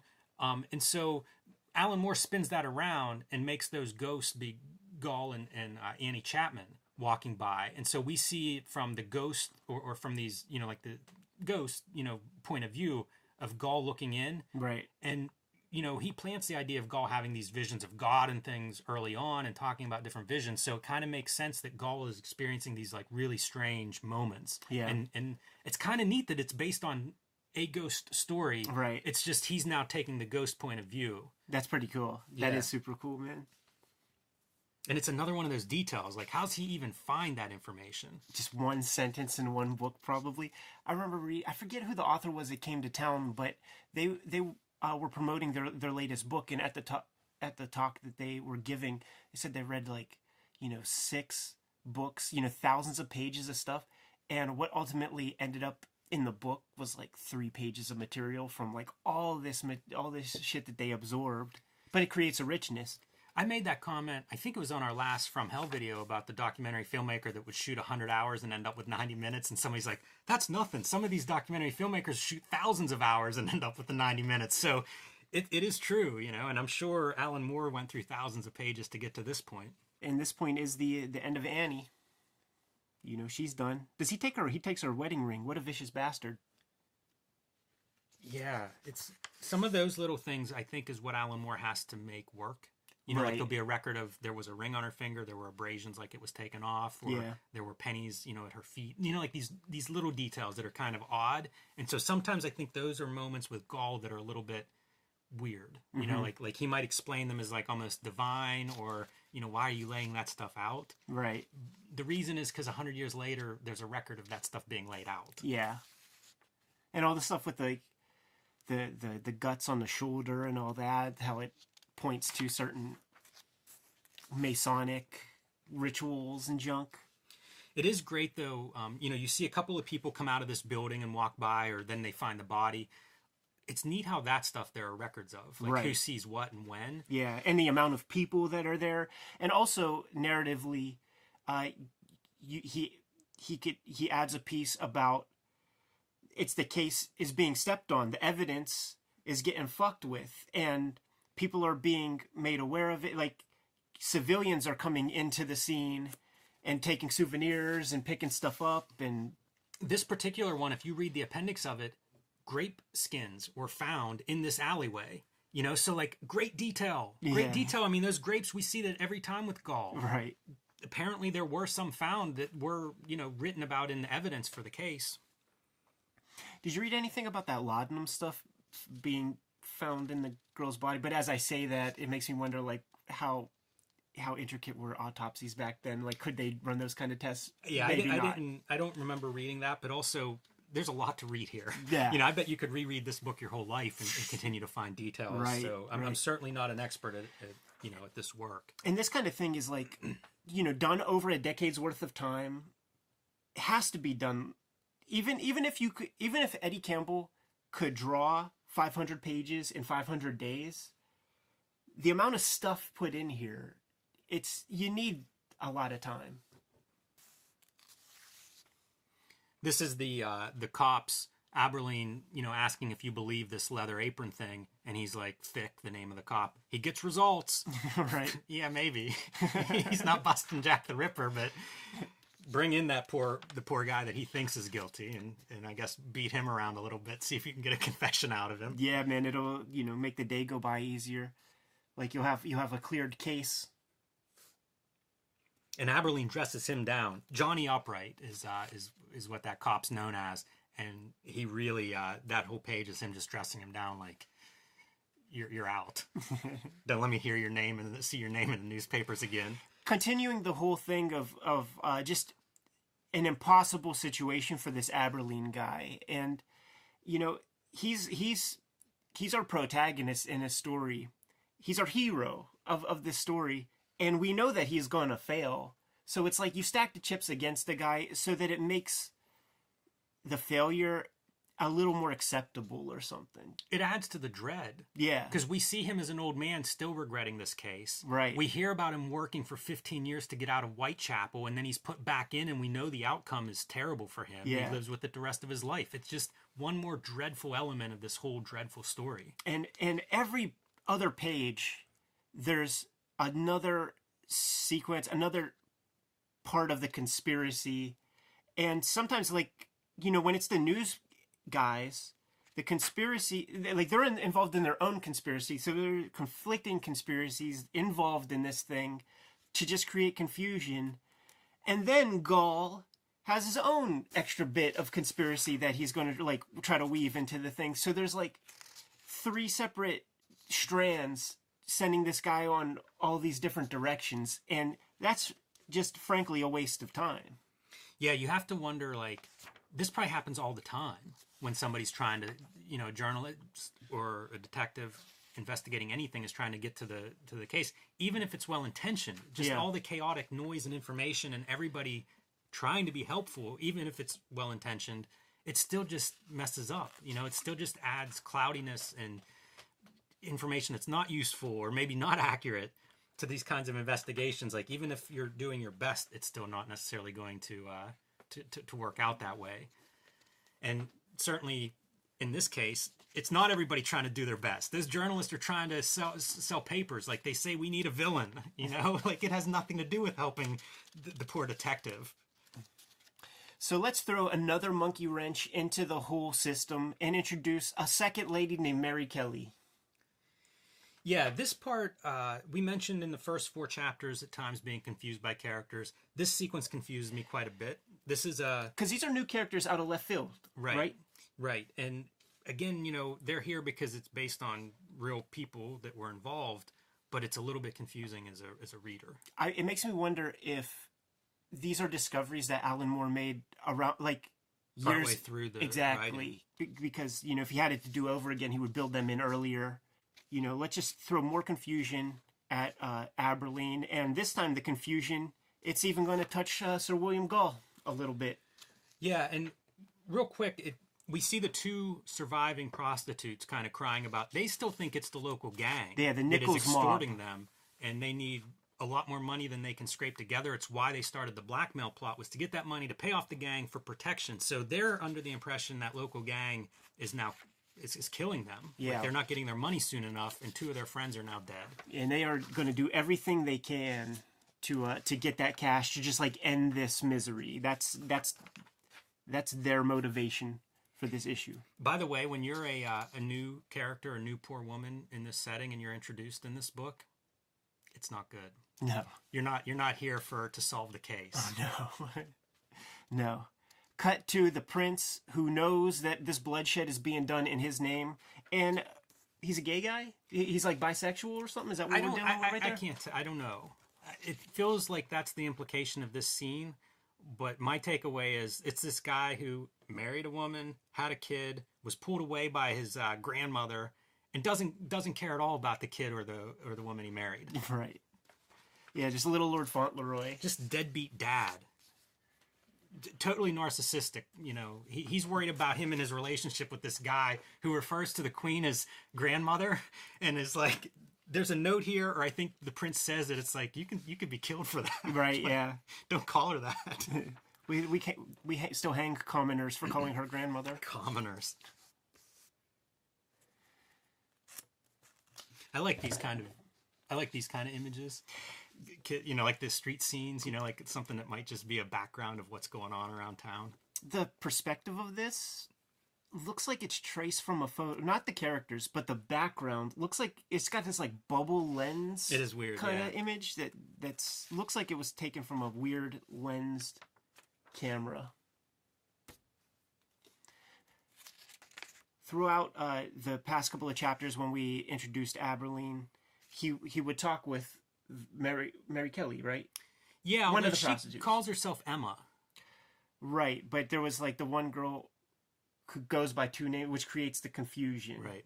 Yeah, I think I have a feeling a lot of these women may have used aliases. Sure. Because they do bounce around with names. Several of them, the characters in this book, bounce around with names. Hey man, the strippers at Club Erotica, her name ain't Cherry. you know what I'm saying? you're staying in the same town, man. You better fucking use a fresh name, or else you're you're gonna have a stalker or two. So the the one prostitute, she she's she's got major money troubles. Abberline is like the one good guy in her life because he's he needs he he needs clues, and he's undercover here. He's not looking to trick. Uh, he gives her a couple dollars, and she thanks him for it. Man, you didn't even try to fuck me, man. That's real cool of you. But then she kisses him, and he's like, "Oh man, am I going to have to get tested?" no, You- I was thinking he was fa- falling for her, but yeah, okay. I was thinking like, "Oh man, do I got a bump on my lip now? How long does it take for them to come up?" This is a pretty fun sequence. This is Abberline going through the suspects and trying Yeah. to figure out what works and doesn't. And he has two suspects, and neither one of them are any good, and he knows it. Bullocks to one, and uh, You know, fuck uh, Lieutenant Thick or whatever his name is. So he's got to go back out on the streets, go back home. See, this is the moment why I was thinking he's falling for this. Yeah. Because when he's home with his wife, she's being real nice to him. Because he was saying the name Emma the night before in his sleep. Is his wife's name Emma? Like, I guess man, so. I, I don't know if my wife would appreciate me calling out some other woman's name while I'm sleeping. Sure, yeah, like it, like it, it must be. We got we got Net, Netley getting caught in his feelings a little bit. There's a ro- famous Robert Crumb strip called Bobo Belinsky where it just shows the same character in like five different angles, and to me, this is like a version of Bobo Belinsky. Just see him in a bunch of different angles, but he's obviously in a little bit of turmoil, but not so much that he still can't uh, help uh, Uncle Uncle William Gull out. But he's got to get a little bit sauce to do so. Self medicating. Yeah, Yeah, he's expressed his uh, how how difficult this is for him. Even talking about it in the beginning, before any of it happened, it was he sort of had trouble with it. Right. Look, we got some Mason, some Mason imagery right there. Uh, and now this part, this part confused me a little bit when Gull meets with these dudes, and they're like, you know, we got orders for you to stop the murders, blah blah blah, and and and Gull is like, so this is sent after the first killing, but you say murders, like, so, yeah, he decides the note's bullshit, right, which I guess it is. Yeah. you know, this police commissioner is really not. This sucks. you know, these are the worst murders in in in Whitechapel, London history, or whatever, and according to this story, this police commissioner knows who's doing it. You know, like he's trying to just like, come on, please stop doing this. Yeah, and it's so the commissioner knows, but so do some like bo- straight up bobbies. Like we'll we'll see we'll see those moments play out here in a little bit as well. Well, yeah, we will. I don't know if they if they know exactly what is going on or who's doing it. They just get little bits of orders. So one of the orders that that Gull leaves here is like, if Marie Ke- Kelly's crosses your path, any of your policemen, let me know about it. right. And so they have those orders, but maybe not necessarily knowing why somebody's looking for That, her. that's fair. These backgrounds ridiculous. It's beautiful. All, all the drawings are just stunning. Yeah, the throwaway kind of backgrounds, you know, little signage, the bricks, the alleys, the streets, the cobblestone streets. It's all just amazing. So Abberline gave our girl enough money, more than enough money, that should satisfy that Nichols mob. Um, the people that she suspects as killing her homies. So she meets up with them, and once again, man, the lack of streetwise in these in these prostitutes. Like nowadays, man, chicks are much hipper. She makes sure that these are the Nichols guys, and they're like, yeah, sure. She gives them the loot that she got, and they're like, huh what? And and it becomes very clear. They tell her that oh yeah they're not the ones we didn't do those ladies in. Those ones meaning that they definitely have done similar things in the past. And she is fully desperate now she got rid of her money she thought that this was going to be this was going to solve all her problems she's back at square one and she doesn't even have the loot to stay at the little Doss house. Great moment. Yeah. Because this is her hopes of survival are gone. She is as clueless now as as most of the as the police, you know, as the detective in terms of like, what do you mean it's not you? Right. I have no other leads. There's a psycho killing my friends. Yep. And really sold well in that last panel with just a black abyss, her in outer space. Yeah, what's what, what's more hopeless than just a tear of black ink? Yep. Fucking Netley, man, comes across. So a couple pages ago, we see a couple of policemen, uh, tele, telephone, telegraph, telepolicemen, Right. whispering to each other uh, in there, and you know, passing through basically that we've gotten this woman whose name we were told to look for. She's in drunk tank, Right. and so he- that part is starting. That network of information is starting from the police. This is one of the the original prostitutes. Yes. This is Liz, so she's on the list. Unfortunate for her. And I think this is the one that he says, "Wait for an hour. I'm going to go get uh, get my my master who's been looking for you." Yeah. And you know what? He's a rich ass dude. Like, here, man, I'm going to buy a half a pound of grapes and I'm going to let you get a couple. And now, as if all the great art that we've seen so far isn't enough, it's raining. So now we get to see like the wheels going through the wet streets and splashes and stuff. Eddie's getting bored and just showing off now. But you know how it goes, man. Alan Moore read it rain that night. I was gonna say he probably does know exactly what the weather was whenever this second body or third body is found. I consulted a Poor Richard's Almanac from 1899. Have some Marxists talking some sh- talking some shit because Alan Moore probably read that there was a Marxist meeting. The first witnesses of the dead body were probably Marxists. Some connection to the whole class stuff that's going. That's you know a big part of this book. It's just connecting as many of these dots as you can. The murders are getting more and more kind of careless, more Pressure's mounting.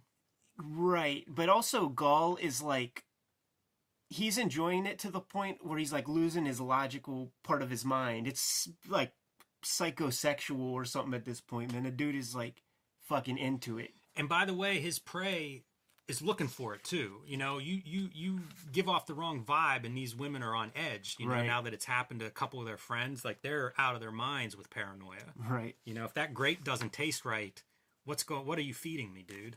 Yeah. Look at Gull just lunging. Yeah, Netley Netley helping out. This is um, Brutal stuff. it is Brutal, brutal. Tim Vigil Black Blood. very dark. And as he gets away, knife still in hand, the uh the cops find him. Right. Say, I've been looking for you because uh, are you looking for this lady? Yeah. But then to, to throw one more chink in the armor, one more set of obfuscation to who possibly did this. This building is contains like a Jewish shop or something, and he's going to write, you know, the, the Jews are the men who will not be blamed for nothing, whatever that means, and he spells it incorrectly on purpose. Yeah, uh, which is a mas- mason- Masonic spelling. However, we don't know that he wrote this. This is one of the bigger um, things that Alan Moore sort of. What we know is this was found written next Yeah. to that bloody rag. Right. Um, it's speculative on Moore's part that this was written to kind of just add to the to the chaos, to the noise of all of this. How about this piece here? It feels it feels very like incongruous to all the art we've seen for about 250 pages. He's laying down some some zipatone and uh, has entered Guy Davis Baker Street yes, kind of uh, line art. it's so different. it is. I I agree. It's. I don't know what the intent is there. You know, I, I'm not sure.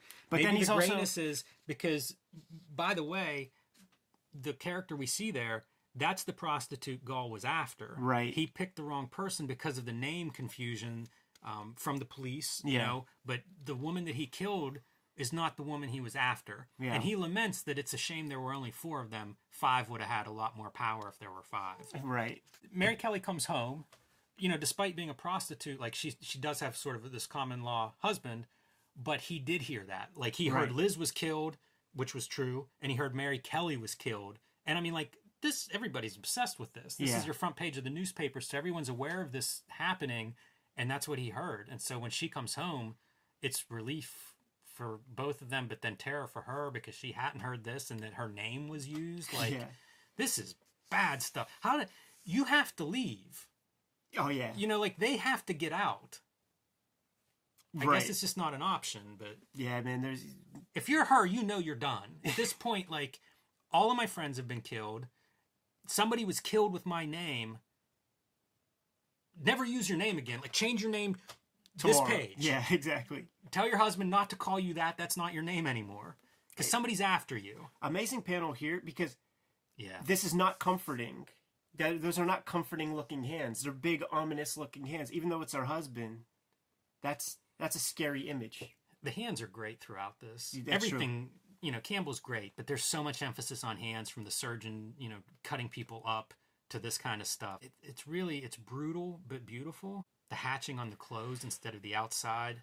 Boom. Four more chapters down, Jimmy, and we got uh, f- three dead prostitutes and one uh, poor poor lady who had a similar name to another prostitute. Still going to go downhill from here.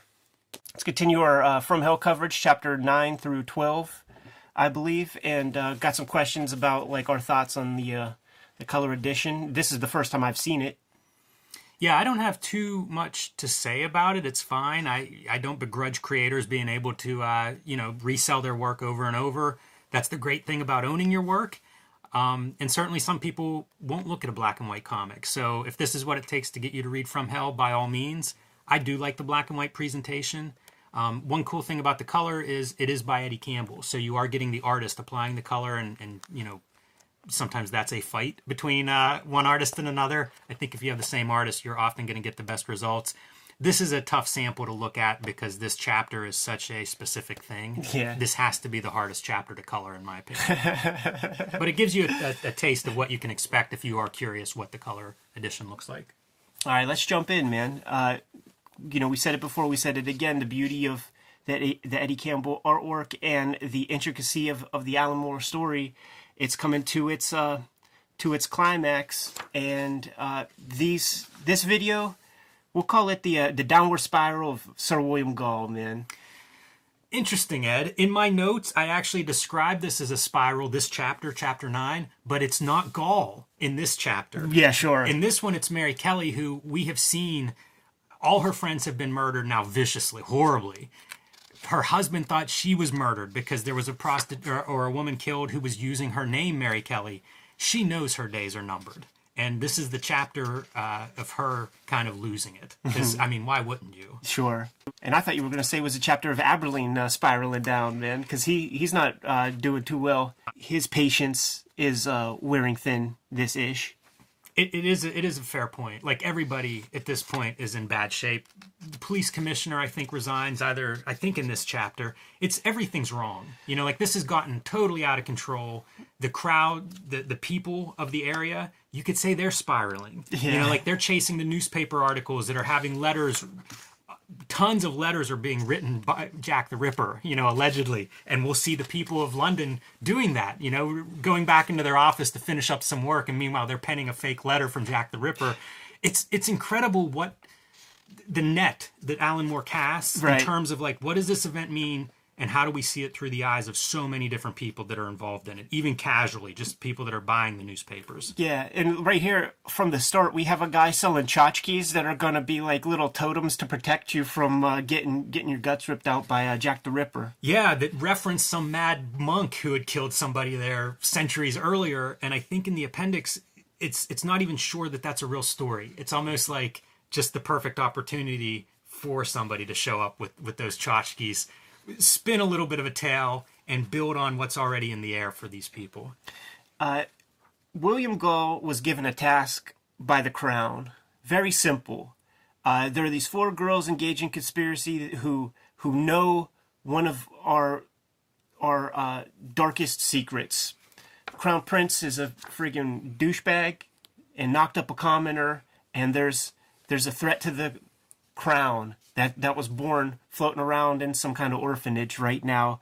Uh, what Queen Elizabeth did not say was splatter these chicks all over the cobblestones and uh, create an uproar in the community. We just wanted a simple disappear job. Why can't you be like Harvey Keitel in Pulp Fiction and just and just kind of clean up the situation without making too much of a mess? So there's a sequence where where uh, the Queen is like, William, you gotta you gotta pump the brakes, man. You like like we didn't ask for this. It's doing a little too much, and uh, with a few mere sentences, man, all that Sir William Gull has to do is equate what he's doing with the people that he's killing with being like Robespierre and the French revolutionaries. And she's like, you know what? On a second thought, go ahead, do your shit. man." do, do what you got to do. Which goes back to his Mason you know, Masonic order that he's a part of. Uh, the Golden Dawn, apparently another one of these groups that is. That's what he equates to that French uprising, uh, and we see him interact with that guy at this point. It's it's masterful the storytelling. Yeah. and uh, I've been talking about how if you're into conspiracy theory, if you enjoy conspiracy theory, it is rife through this book. Yeah. And some of it's very obvious, you know, I mean, he's working, the police know him, they know what he's doing. He's sort of directing them to help both help him and keep the investigators in a different direction. So there's some very clear conspiracy stuff, but all the Mason stuff is just read conspiracy theory. It Right. is rich with Mas- Masonic lore, and that's a big part of this story, and, and where Gull especially is coming from. At Gull's house, man, is uh is his resident Igor, known as Netley, who's getting a little. He's tired of this stuff. He he didn't sign up. All he wanted to do was ride. Uh, was drive a coach. Yeah, Netley's been in over his head from the get go, from the beginning when he's driving the coach around London and, and realizing that there are bigger designs at work here. Poor Netley, but Dr. Gull's not letting him off either. There's one they they have a job to do and they're not they're not finished with that job yet. Man up, Netley. and we see Mary Kelly just, you know, I mentioned the spiraling. She's drinking. She's going to have several sexual partners in this last, I don't know, t- 20 hours of her life or whatever. Inconsolable, you know, she it, it seems like it's it's fate that she's going to meet this horrible end. It's not even that she's going to die. It's that she's going to be mutilated by this this butcher. And as the killings were escalating, eh, well, as the killings were going down, there's just just the vicious nature was escalating. It'll reach its crescendo with her, of course. there's a, the sequence with with Abberline. He's given he's given uh, Mary like a couple extra, you know, a couple extra dollars like as a, as a loan. You know, she's very grateful. But at a certain point, he's like, you know, maybe next time when you pay me back, we could uh, go go re- get a room together and it like just kills everything like it, it just you could see in like two panels it destroys her whole perception of him even man where she's like damn the one dude who was my friend and didn't want to fuck me wants to fuck me. There it is man that psychic medium guy who got dissed by uh, sir william gull uh, is like i'm gonna cancel this motherfucker man. I'm canceling this dude he hurt my feelings i'm going to the police Man, Gull does really dismiss him just outright because the psychic, when they meet, the psychic expresses his sort of uh, uh, admiration for Gull and, and, you know what he's done as a surgeon and and and such such uh, holds him in such high regard. And Gull's like, "That's how much I disdain what you do." Man of science. yes. Even though he does see goat gods and shit like that. Well, that's even more how dismissive he is. Right. Like he's the only guy who's having these actual visions. Yeah. Ongoing inquest, you know, these scenes are, are you know, uh, I guess like public revelations of what has what is known, um, as well as having like witness testimonies and things of that sort. I think a lot of this stuff, if you read the append uh, the the notes at the back, you see a, where a lot of these records, you know, how you have a record of this stuff. Right. A lot of it comes out of these kind of public inquisitions and things. Right. This is one of the sequences with with uh, Sir William Gull and Netley that that I really dig, where they're going to add another set of fake, uh, you know, Jack the Ripper notes. Except this time it is from the main guys, but Sir William Gull is from such uh, aristocracy that he can't even imagine how a dumb fuck would pen a letter Yes. to uh you know the cops or whatever so he almost leaves it up to Net- netley let's just say you were the killer right how would you process a, a note to uh to the the feds and can you please do it do you know how to write can you please do it in your chicken scratch by the way, drops a, a, a kidney onto the paper. That's going to be a part of our little letter, Netley. And uh, Netley's so defeated, like his body language is just just crushed. He's so in over his head. And Gull takes a minute, you know, to kind of explain, like, yeah, of course you are. You know, we are in this. Is, we are in hell. You know, his interpretation of these mystical events of seeing that goat god and everything that's happening is that yes, that's what we're doing. We're we're battling these forces of good and evil. We are in hell, Netley. You should feel this way. and of course, that's how you start the letter is the return address from hell. how about that uh alan i mean the eddie campbell hand styles dude as as netley pretty good right but it's not going to be the only uh, cool hand style lettering we're going to see from uh from mr campbell Yeah, it's a really nice page. You know, if you were going to buy a From Hell page, that'd be a really cool one to buy because of that interesting hand lettering. It's a great graphic design. and then uh, you turn the page and we have uh, you know the people of london who are enjoying their pastime of penning these fake letters to uh, to the media you know you have you know a proper man of the house Man of cloth. is, is that a priest I think so. Oh, there's a holy Bible on his desk, and I think that's a collar. yeah yeah so he's he's doing his thing man Guy at the pub, kids. yeah and of course the kids would but look at the lettering all different from from each some of them you have to imagine that. Like I don't know about you, man, but like when I would have some wall graffiti, I'd be like, "Hey, man, why don't you draw a little something right here?" Maybe one or two of those is a different hand. Mary Kelly uh, looking for strength in numbers, perhaps bringing bringing a, a, another lover into the house. You know what I was thinking? I was like, "Oh man, she's gonna put set this girl up for the okey doke, man. Like just just set her like get her toasted and bounce." Dark. Joe's not very into it. Mary Kelly's uh, disappointed, to Yeah. say the least, angry. And, you know, different characters suggest to her, like, leave. Like, you got to get out of here. It's hopeless. Like, she has no money. She can't go anywhere. Right. You know, it sounds great, but it's just not a realistic option. Yeah, even the prince, like, w- like you know, sneaks out of the tower to tell her to get the hell out of there. But that's like one of those, you know, when I talk about you know people of privilege, like making Right. suggestions to others, uh, and how it is fully ineffective. Like you get a page of that, man, where the prince is just like, oh yeah, you got to go somewhere. One thing that happens in all of this, there's a window broken. She's trying to share her apartment with people. Again, I think trying to not be alone. And she hides a key in right inside the broken window, and Netley gets hold of the key, Yes. which is going to become important. William Gull informing the uh, police commissioner that that he's got he's got one more round to to uh, to do, and the commissioner's just like, I'm done. It's over for me. We did everything we could. We tried to to get you to to stop, but no more.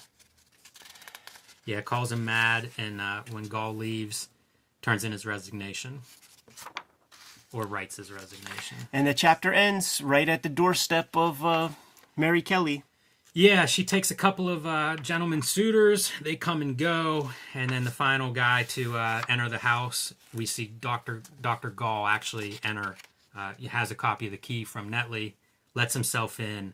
What a chilling way to end it, end this chapter. Yeah. Knowing everything that has come up to this point, what a dark ending. And I think that's the longest chapter, fifty-eight pages. Like it is a lot of building you know building that s- suspense like we know she's going to be a victim we know how history plays out and it's just getting to that moment and it's a terrible page we have uh throughout this this comic up to now you know these 500 pages we've read or whatever passage of time uh over and over again with the little calendar and all that. Let's slow everything down to one dark disturbing disgusting night while uh you know who is the last person you would want to put some surgical steel in the hands of? Perhaps some some kooky guy who's having crazy flashbacks, acid trips, seeing goat gods, and uh, given free reign by the crown to do whatever he wants. what a uh, slasher too Totally. you know it's it's a complete design like if you did a horror movie that had nothing to do with this that would be a, a good design for a slasher type character Agreed. And uh, this chapter, chapter 10, is just him. I don't want to say systematically uh, taking her apart because it seems pretty, uh, pretty vicious, but we're dealing with some nine panel grid of uh, cutting this lady to bits. yeah if you read the appendix for this chapter nobody knows exactly what happens in this room what they know is the end result Right. Uh, and so Moore describes this as Gull's actions are based on a quote kind of speculative seance divination on his part. And knowing Moore's uh, practices with magic, um, it's it's very uh, entertaining to me to think about how exactly he got to this point. What what what was done to kind of achieve the writing of this particular chapter extremely graphic. I didn't realize it, but you can find photos. There were crime scene photos of this, so you can find photos of Mary Kelly's remains. Yeah. Um, I don't recommend that you do that. It's shocking Right. to me how graphic they are. Um, I like the idea that it's sys- systemic. That you know the way he's cutting this person up because we see these flashbacks that have been um, built as part of the story that he's having these moments of kind of flashing around and he flashes back to i guess examinations you know dissecting human bodies whenever he was a student and explaining the different organs and things and so like that's one of the bits of flashback that we see Weird flash forwards to uh, you know modern day. Like this this dude is psychotropic, man. Like he's he's uh he's seeing visions he's you know, fully gone. there's your example of going back to his uh, classroom days and, and having to talk you know talk to the instructors or, or the whoever it is that's judging him through this process to prove his knowledge of anatomy. The linen paper is back. Yes, it is. One of the details of this crime scene that stand out is that the kettle is melted. And speculation on that is it has to do with burning up the heart, which is a Masonic ritual, the idea of spreading the ashes of the heart, but the heart being such a dense muscle that it has to be a super high temperature. Reference to the anatomy lesson from uh, Swamp Thing, right? And this could be called the anatomy lesson too. Like we are having things described where different organs are, how you reach them, what they look like. Almost literally, there are parts of this chapter that are, are an anatomy lesson this part right here, the drawing of it, dude, just cutting that fatty like leg tissue, extra gross. Yeah. Black ink every black ink abounds, man. This is a bloody fucking mess. Here we have the flash forward to the late 20th century, 100 years in the future or so. This is incredible. The office space, I spent years in that office space and it, it's soul crushing and that's how he describes it. Like Gull is appalled by this. He describes women dress in a way that's just showing their sex, their, their sex, their sex. I think is what is the word he phrase he uses, and the men have no response. It's like they're dead. it's it's incredible. Like the the description, especially like it fits Gull's character pretty well in his where he's at, and then the computer images. It's right. just all very strange. This this was one of the chapters when I read this the first time that really stood out to me. Yeah, me too. Like like I was gonna say uh, that this is this is the one where it's just like okay, this is the way they were selling this book. It's like based on this chapter or something. You know what? There's one piece here, um, page twenty five, and there's a there's a flash here where he's being called Tom Tommy and he says I'm not Tom I'm not Jack I'm William I don't know what that's a reference to and I couldn't find it in the notes right that one stood out to me because most of the other stuff I think was fairly straightforward, but that I have no idea what that's a reference to. And here we see the heart being cut out and thrown into the fire, and it's just, I don't know, man. It, it's the height of darkness. Yes. He does it in a clinical way where he shows no emotion throughout this whole thing. Chapter 11 The Unfortunate Mr. Druitt, and uh, the, the lead is not buried with that title. The Masons know that William Gull's running amok. They got to pump the brakes. They got to they got to try to figure this out. They got to cease it. And the murders are done. The murders are completed. And maybe, you know, the public imagination will be sated once they have a record. Once they have somebody. Right. That's that's the that's the puzzle that the police and the Masons are trying to solve. Is like they've got to offer up somebody. Yeah. You know, you can't. Th- this can't just disappear without somebody hanging these murders on somebody. And uh, and right, that's your chapter title, fellow. We have uh, Mr. Druitt, who's a who's a teacher at the at the at the school, and uh, and also the the coach for the the cricket team with all these young boys. Look, they, they did towel snapping in Victorian times. these seasoned uh, law enforcement guys when they see this crime scene, they they've never seen anything like it. And she's been there for a minute, so the smells are crazy. Uh, you know, there's a lot of fucking going on that bed too, so there's all sorts of extra body fluids on that shit. Yeah, they have to wait too. They're waiting for, I guess, the new commissioner. It, it's just the worst of the worst, as mm-hmm. bad as it can be. They're all there, and they can't really do anything except smell it and look at it for hours. So the Masons, the Masons need a patsy and uh, this Mr. Druitt guy, he doesn't. Ha- he's not. He's not of means. He's not upper class. Uh, he has no real family, no kids, nothing like that. No, nobody's gonna miss him. They decide. Abberline goes to get his drink, dressed up fancy on this day. You know, this is when he was hoping to collect that that loan. Yeah. And uh, Emma's nowhere to be found. Yep. And and he's real salty about it, man. She leaves a note and is just like, I gotta go. When he sees a hooker on the street, he's gonna take all of his rage out, all of his anger on Mary Kelly out on, on her. Telling the cops, man, go go take this girl away. Cops like, yo, this is Amsterdam. He's like, we let these girls do this here. He's like, not this time. This is the Masons aside and things.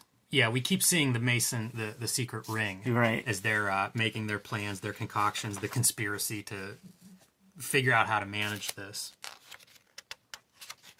And Gull is just more and more like he's he's down the rabbit hole completely, man.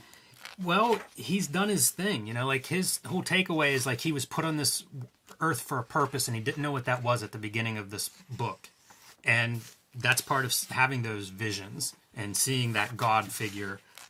This is his mission, and once that last, uh, once Mary Kelly is killed, he's done. He's done this thing that's going to shape the 20th century, that's going to keep the Masons in the proper control. That's his purpose in life, and once it's over, you know, he can He's- do whatever he wants. Like at that point, man. he- he's carefree. Yeah. Poor Mr. Druitt. After the Masons get their targets set on him, they uh, they set him up for for his downfall.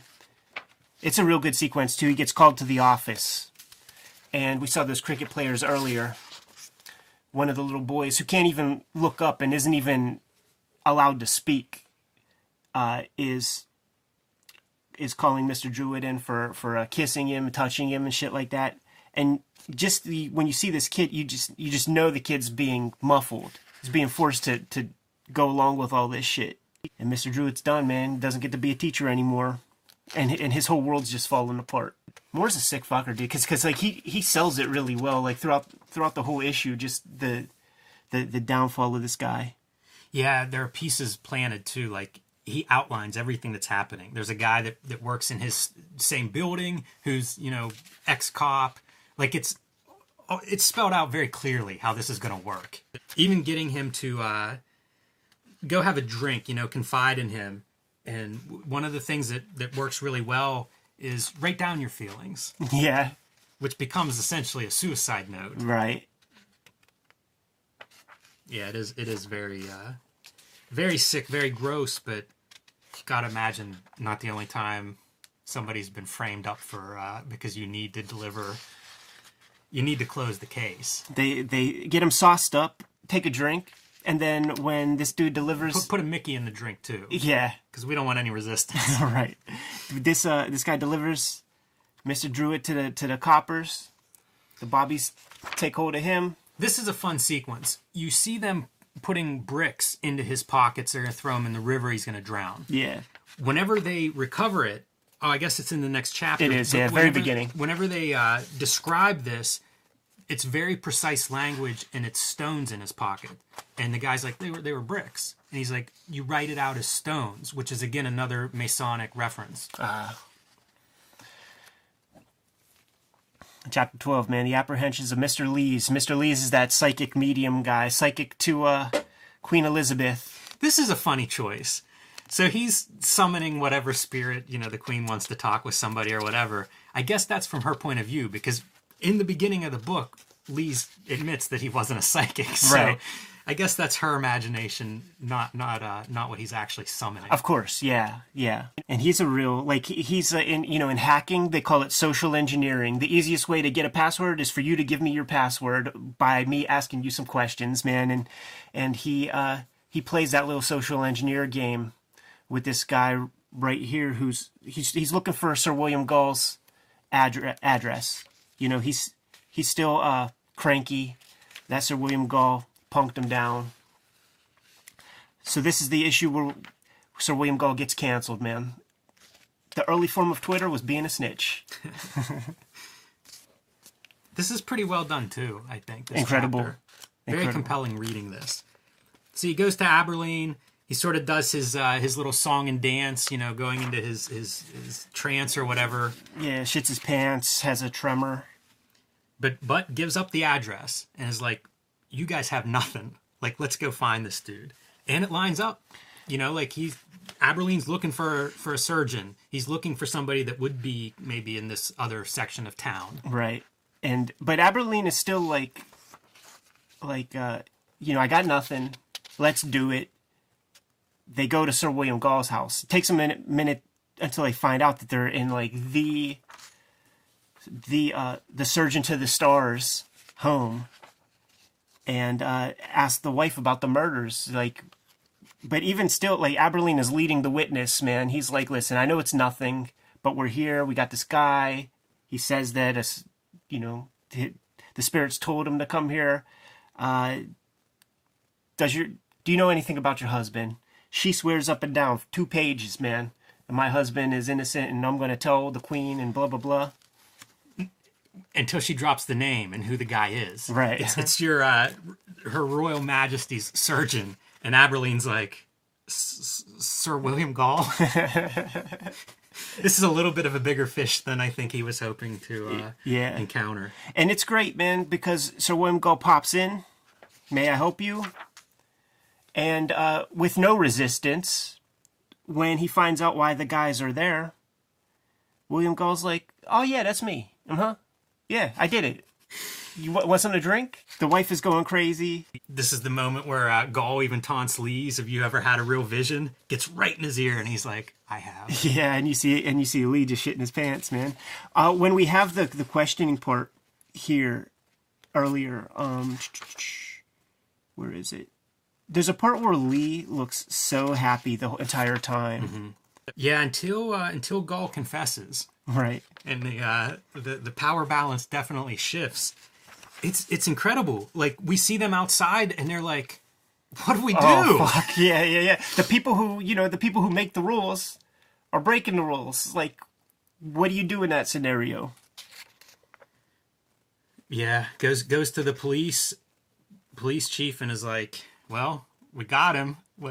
Now what?" the police chief, of course, high up Mason. The Masons have their own way to handle this, and so that's uh, that's his plan. So they go to get him. The, the Masons send for him to have kind of a whatever the equivalent of a trial is. They bring him in. Uh, enter Knight of the East. Yeah, and look at these guys. Like, how, how do you take these cats seriously, man? Putting on their little gimmicks. and he doesn't. You know, whenever they challenge him, he says, "I have no peers here present," and goes on to explain like he's doing the work of God and and delivered from God to his ear. Like these guys are they mean nothing. Right. And they let him bounce, man, but they're like they're trying to figure out we let this cat out of the cage. What the heck do we do? And uh the consensus agrees, man. He's insane. So we have to we have to get him out of town. We got to put him in an asylum and then let him talk. Like that's actually like one of the things that when when guys leave the CIA, when they dissent from the CIA, like that they talk about like we just let you say we let you say whatever because some Okefenokee guy who's talking about seeing uh, spaceships, who's gonna believe you anyway? They need a doctor to sign off on his uh, mental whatever, and this is his son-in-law who is a doctor. But you see like the Masons show up. They're like the Men in Black. Right. They talk about everything they could do. They could put a body in the ground and say it's him, and then send him, you know, keep him sequestered somewhere. And they just they show like these long panels are just uh, their their uh, fantasies of uh, Sir William Gull, and they're like just enjoying it. You know, this is the Elks Club. These are a couple guys like just sitting around talking shit. They also reference Druitt. Rumors should come into circulation to confuse the scent. Say, for example, that the murderer were a deranged young man who took his own life after the crime by drowning in the Thames. Well, we've already seen. Uh, here it is, pulling out that body. You know, like it's playing out almost in real time as they're cross-cutting. Right. Amazing storytelling. You know, it's it's several threads that are being woven through this chapter, uh, including possible futures and fantasies and stuff, but all concluding with it's already done. Yeah. You know, like this whole book, this is the premise. It's already done. Yeah, and it's great. We're on chapter twelve. Still a couple chapters to go. Up an epilogue or two. Uh, but there's more. There's more story to tell. I wonder where it's going. It's a wild. This is another one of those books that is graphic novel is such a it just means binding but Right. this is one of those where it was like before it just meant a spine on the side of the book when people were really going for it like we're going to do something ambitious here Jimmy, let's we're wrap tell up a big uh, our our uh, from hell coverage. Uh, we can go pretty quickly with the with the final bits of the actual meat of the story, but I'm I want to spend some time with the uh, the Gull Catchers double appendix epilogue and uh, show off this from hell companion that I just picked up. Got it. Uh, it came in the mail yesterday. Flipped through it, and off the bat, I can easily recommend it. All right, chapter 13. This is where we end the Frank Abberline Inspector part of the main uh, From Hell story. Yeah, he gets a minor promotion to this uh, Cleveland Street detail where they're watching a, they're surveilling a male brothel, and in the process, he goes into the candy, the sweet shop, which brings us all the way back to chapter one, and uh, basically he learns about the royal baby, and with this revelation, he kind of breaks down. He runs back to the police chief. He kind of talks to him about it, and then he resigns. Like he's this is a nightmare. As a cop, this is a horrendous thing. You know, he got too close to it. He was connected to that prostitute. After seeing all these prostitutes horribly murdered and nobody really paying for it, it's just too much. Yeah, and he and it's visceral. Like it literally makes him sick. Yeah, he's told by the police chief. It's like, hey man, keep your mouth shut, resign with a great pension, or uh, you know, we'll get rid of you. Yep. That has to be the worst feeling in the world. I'm sure that different people in different occupations have this position where it's like this is the right thing to do. This is what you think you're training for your whole life, and then you just can't act on it for whatever reason. And it's not just police. Right. You know, this can can have to do with any sort of business or whatever, but it's Moore captures it great. You know, like don't you feel for Abberline whenever you're in this position? Like he's gone through hell to get to this point and there's nothing he can do about it. Yeah, it's really cool too because it's a lot of it is about what's what's not being said. So, royal baby, blah blah blah, and he just leaves like no big deal. Stops, heads back in, brings up the Mary Kelly, or or uh, he wasn't quite sure on the girl's name, but he's like, you know, was her name Kelly? He thinks about it, and you just have ponderous panels right there outside the building. We don't, we're not privy because we already know we already know what's being said here. Yeah, it's pretty great showing the character's realization, that connection in his brain. Yeah. And and we know what's happening here because of what happens next when he marches his ass right up to police headquarters and the people that he was working for doing his damnedest to try to crack a case that he was being commissioned for and these guys were playing dumb. And look at Campbell going from these like hard horizontal verticals to as he enters into the police station and things start to go out of line we start to see the Dutch angles, the directional devices as he's going into this, and it's all angles now. We no longer have those horizontal verticals because this is just this is the nightmare. Great first person view right there, man. And uh, like you said, it's over, Johnny, and you're going to be a rich man at the end of it. Yeah, as long as you're willing to sign on and be a part of this conspiracy, we'll make it up to you. and uh, the vulnerability he has here at the end, where he's just it's time to get out of this racket. And then he becomes like a Pinkerton. My dad worked for the Pinkertons. Oh wow! Could have brought him on as a guest. Uh... The Pinkertons, uh, like the the the security uh, organization from from New York, uh, or the people who swam down the floated down the Monongahela to into Homestead to during the steel strike in the early 1900s to beat up the uh, the uh, the mill guys, and you know seven or nine people died. My dad was a steel worker and a Pinkerton. Wow. He was both. He's a mercenary. He goes where the money is, man. All right, chapter 14, Gull ascending. And uh, this is, we get to see, this is William Gull's epilogue. We get to see how he turned out at the end of this thing. Possibly. Yeah. You know, like this would be all um, the Alan Moore conjecture for this story, uh, which he cites, you know, different places where, where he's referencing this idea from but uh, you know, outside of the official story of Gull being dead at this point. And should point this out: there was a question in the last couple of chapters where Gull was having visions. Uh, you know, when he's killing Mary Kelly, and one of them, I said, "What is this one?" Where he's referencing Tom. He's put into this under the pseudonym of Thomas Mason. Yeah, so he had a forward projection, like right. we saw Gull having all those psychotropic trips, uh, and one of his trips was to just like the near future as opposed to skyscraper office buildings. And there's some poetic justice in this kind of ending for Gull, too. In the beginning of the story, we see him treating women in the asylum and, and, and really, you know, removing their faculties from them in, in that treatment. Now we see Gull's life coming full circle where he is now a patient in one of these asylums and neglected and, and kind of losing his mind and faculties himself. Yeah, all the while a nurse is having sex with orderlies like right in front of him. Right. That, that's that's straight out of like you know Halloween, Halloween two or something. Yeah, Moore's notes for this is I think his mother was a nurse and told stories of this sort. I believe this it. apparently happened. Yeah, and of course I'm sure it does. Right. I, I was I was reading about William Gull and he did a lot for um, bringing women into medicine, like helping women become doctors and, and making moves to make that possible. When you read this, like he's obviously not put in a good light, but it, basically this has been dismissed historically. Like there's a lot of evidence against this th- this theory of the William Gull as Jack the Ripper. Yeah, and it is worth reminding everybody that this is just a theory. Right. It's extremely well researched historical fiction, but fiction. And in uh, the Night of the Gull Catchers story at the end, like Alan Moore, they like they even dismissed their own. They well, we'll get to that, man.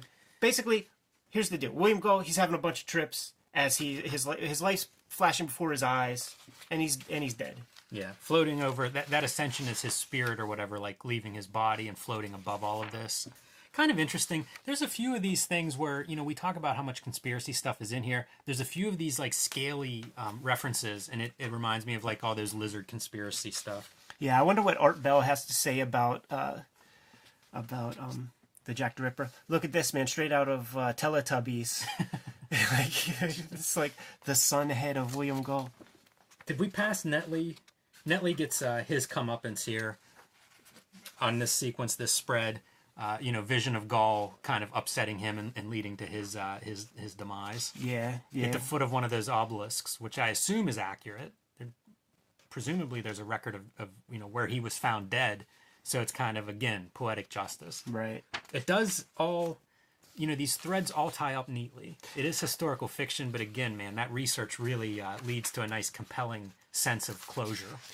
And we wrap it up uh, in a bun. You know, we started with the old men on the shore. We end with the old men on the shore. Uh, we have Abberline and uh, the the uh, the psychic medium guy. What's his name? Lees or Dees? Uh, they're visiting uh, graves. That poor bastard who got Druitt. yeah, Mr. Druitt. Poor Mr. Druitt, the guy who was set up as a patsy for the uh, Jack the Ripper murders. And, uh, you know, they're paying homage to him because he clearly, you know, they're the only people who know that he didn't do it. Uh, Mr. Lees is, is also a guy who got that, uh, the ultimatum of, uh, you know, you're going to retire, you're going to be a rich man, you're going to do well for yourself, but you can't say a fucking word. Yeah, and there there's some reflection here too on the women themselves and how much they are sort of marginalized in this story. Mm-hmm. You know, as they sit here and they ponder Druitt and they they ponder their own uh, being put out of their jobs or whatever, and how much these women are just part of a story. You know, they're almost they don't get any of that. I mean, they're dead, but they're they're not even respected in their death. Yeah. And It's that's kind of neat. It's I- it feels like that's a little bit of Alan Moore, the writer, speaking, and it's it's kind of interesting to have uh, a writer weighing in on how these subjects. I don't know. They're treated. You know, I mean, what, you're you're writing a story about somebody that's based on Real ostensibly a real person, but they're a character once you put them in the story. And in a way, that's what the Gull Catchers will kind of build on that. I feel like there's maybe some ideas that come up in this chapter that lead him to do the Gull Catchers. I would be remiss to not uh, make note of this uh, Dewar's whiskey advertisement because the only other Dewar's whiskey advertisement that I know of is the one where Dennis Cohen is posing along with a bottle of Dewar's in uh, old ads that were like in Playboy magazine and stuff. Got to keep the comics connection, man. Wow, yeah, that's a deep pull. That's good.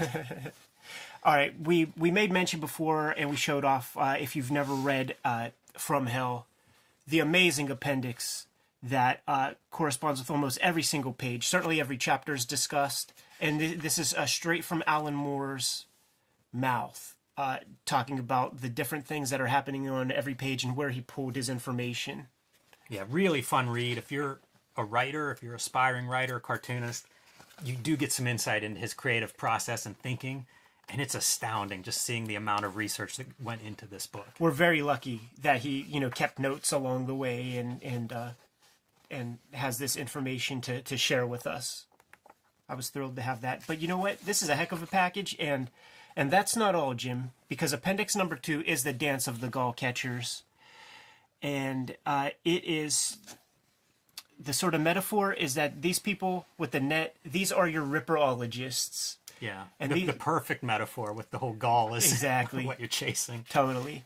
And so it's just describing the complexities of trying to um, trying to decipher the Whitechapel murders, all the players involved, and how much uh, confusion and cloak and dagger and hyperbole that you know the game of telephone that was played with some people who were actually involved. You if well if the From Hell version is to be believed because this is the artist that Sickert guy. Well, he's involved in the sense that he did paintings about the Ripper murders. So even if he's not involved in any way, like how this story portrays him, he's certainly involved in real life in that he has this record of doing paintings that were exploiting the popularity of this stuff. Right. Uh, you know, inserting him into that conversation, maybe one of the first Ripperologists in a way, or one of the first people to join this Jack the Ripper theme park, as Moore later describes it.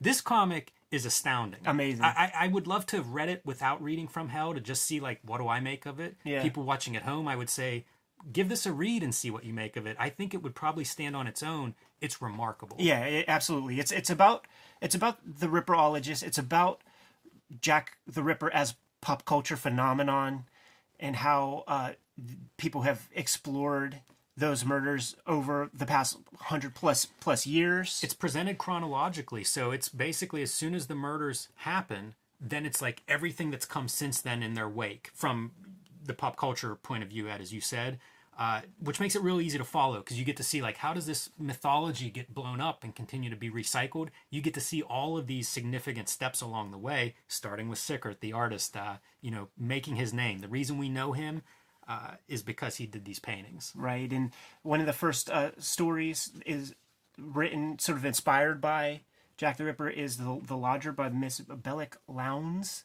and there was uh, the silent film by uh, Alfred Hitchcock that I could highly recommend. Man, some real good visual visual stuff going on in that flick. Um, you know, it's a it's a analog for Jack the Ripper, and but that's that's what the story is. It's just like year by year, book by book, film by film, uh, account by account. Uh, Alan Moore is just laying it all out there, and it's one of the remarkable things about it is that it's just laying out bullshit and stuff that has been muddying up the waters for the past hundred years.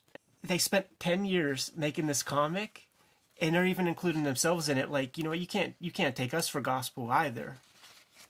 Yeah, and of course, I mean, the appendix one is the research version of this. You Yeah. know, it's they're coming out of the same spot. You know that that research lending itself to how you build a historical fiction, tell that narrative, but then also like, of course, they're a part of it. You know, Moore's Moore's definitely smart enough to recognize he's throwing throwing in with this lot. It's neat to think of Jack the Ripper as a fictitious character like a Spider-Man. So what you see are all these people who are benefiting financially and have various interests, financial interests in the exploitation and development of this character and the selling of it. Right. It's really uh it's it's a it's an amazing piece. Yeah, it's it's it's funny how how, how you say that because when when you equate them with a superhero comic, you think about the decades of collaborators who have added to their own bit, you know. And and in modern times, like like those radio shows like Art Bell or whatever, um, when people talk about like the reptilians, uh, the next experts that call in are building on the fake shit that the previous person was talking about, and then they're adding their own bit to the story. And you have that in this story. It's not just somebody wrote a book and this is what was interesting in the book. It's then what happened to that person. And they're going on promos, they're going on shows, they're being rebutted by other people that are involved, or they're being, uh, you know, boosted by those people. So it's so many characters, you know, real and not real. Yeah. It's, it's a, this is remarkable on its own, as I say, as a comic. Yeah, the the little metaphor with the with the gull catchers. Whenever something is is pretty universally like the consensus agrees like did not happen, that's where you'll see like the character with the face in the mud, where it's like, okay, well that person, they're out. Anyhow, a heck of a comic, and in a really great way to to end this giant project. And here here's the Alan Moore Eddie Campbell Gull catcher sequence. They uh Moore's so good with language. Like there's stuff that he refers to as Whitechapel fandom. Right. And in my mind it's like fan fiction, you know, is the first thing that comes to mind when I read that phrase, which is all of those things you could see in this comic, that idea of fan fiction, you know, of exploiting somebody else's creation for your own means. It's pretty rich. Alan Moore actually went to Whitechapel to like do some physical research. Of course he did. Yeah. It's interesting the conspiratorial stuff where like some people endorsed the book and then took it, then walked it back, and speculation on why that was done or you know what was the reasoning behind that, and it's still protecting royalty. You know, it's still sort of like, well, that's that's you're, you're speculating on who this person is or this identity, and we don't appreciate that in regards to the crown. Right. It's the same story in a way that he tells about Lees and Abberline, where it's like, listen, guys, keep your mouth shut. You get get a nice pension out of it. I like this visual a lot, and I've I've heard him talk about this, where like if you were to map the circumference of say the English Isles, you can do that. But once you start going in and getting closer and closer with the coastline, it becomes infinite. And so that's what he's illustrating with like the snowflake idea, and then applies it to each one of these books is essentially doing this to this crime, to Right. this, this murder, where it's like more and more and more and more details until it, it really is like just infinite how much you can examine this. And really come away with no exact answer. And that's where he leaves it. One of the most impressive graphic novels I've ever read. Un- unbelievable. Uh, The amount of work is astounding that went into this thing. And some of the kayfabe community out there, they were talking about, they pulled some intel from the From Hell Companion uh, when we were speculating. So I had to, I had to get a copy of this thing, man. And like I said, it just came out. I mean, I just got it yesterday, but I can easily recommend it. Uh, it's it's Eddie Campbell's um, point of view from most of the pros. You get to see the exact uh, From Hell script in many sections. How much is that worth by itself? Oh, I know. And uh, another extremely valuable piece to this uh, publication is we get to see the Alan Moore thumbnails that it turns out when he write at least wrote this story described that he basically draws the comic himself in a very rough way and it's only then that he puts pen you know he gets his typing fingers on uh, the keyboard to start to put the script together. So let's take a look at. Mm, I don't know about those ones. Like the ones on note on lined paper. Here's the interesting thing too for people watching at home. Those thumbnails never went to Eddie Campbell. He Right. found those after he was done drawing. This was totally an Alan Moore writing tool. Exactly, exactly, and uh, it's it's astounding how how close everything is. Like this is the this is the Alan Moore, and this is the uh, Eddie the final printed piece. Man, when when WYSIWYG came out, uh, I was I was promoting that San Diego Comic Con, and, and Eddie Campbell was out there. You know, this was forthcoming, and in my mind, I was dismissing it like uh, just another another bite at the apple.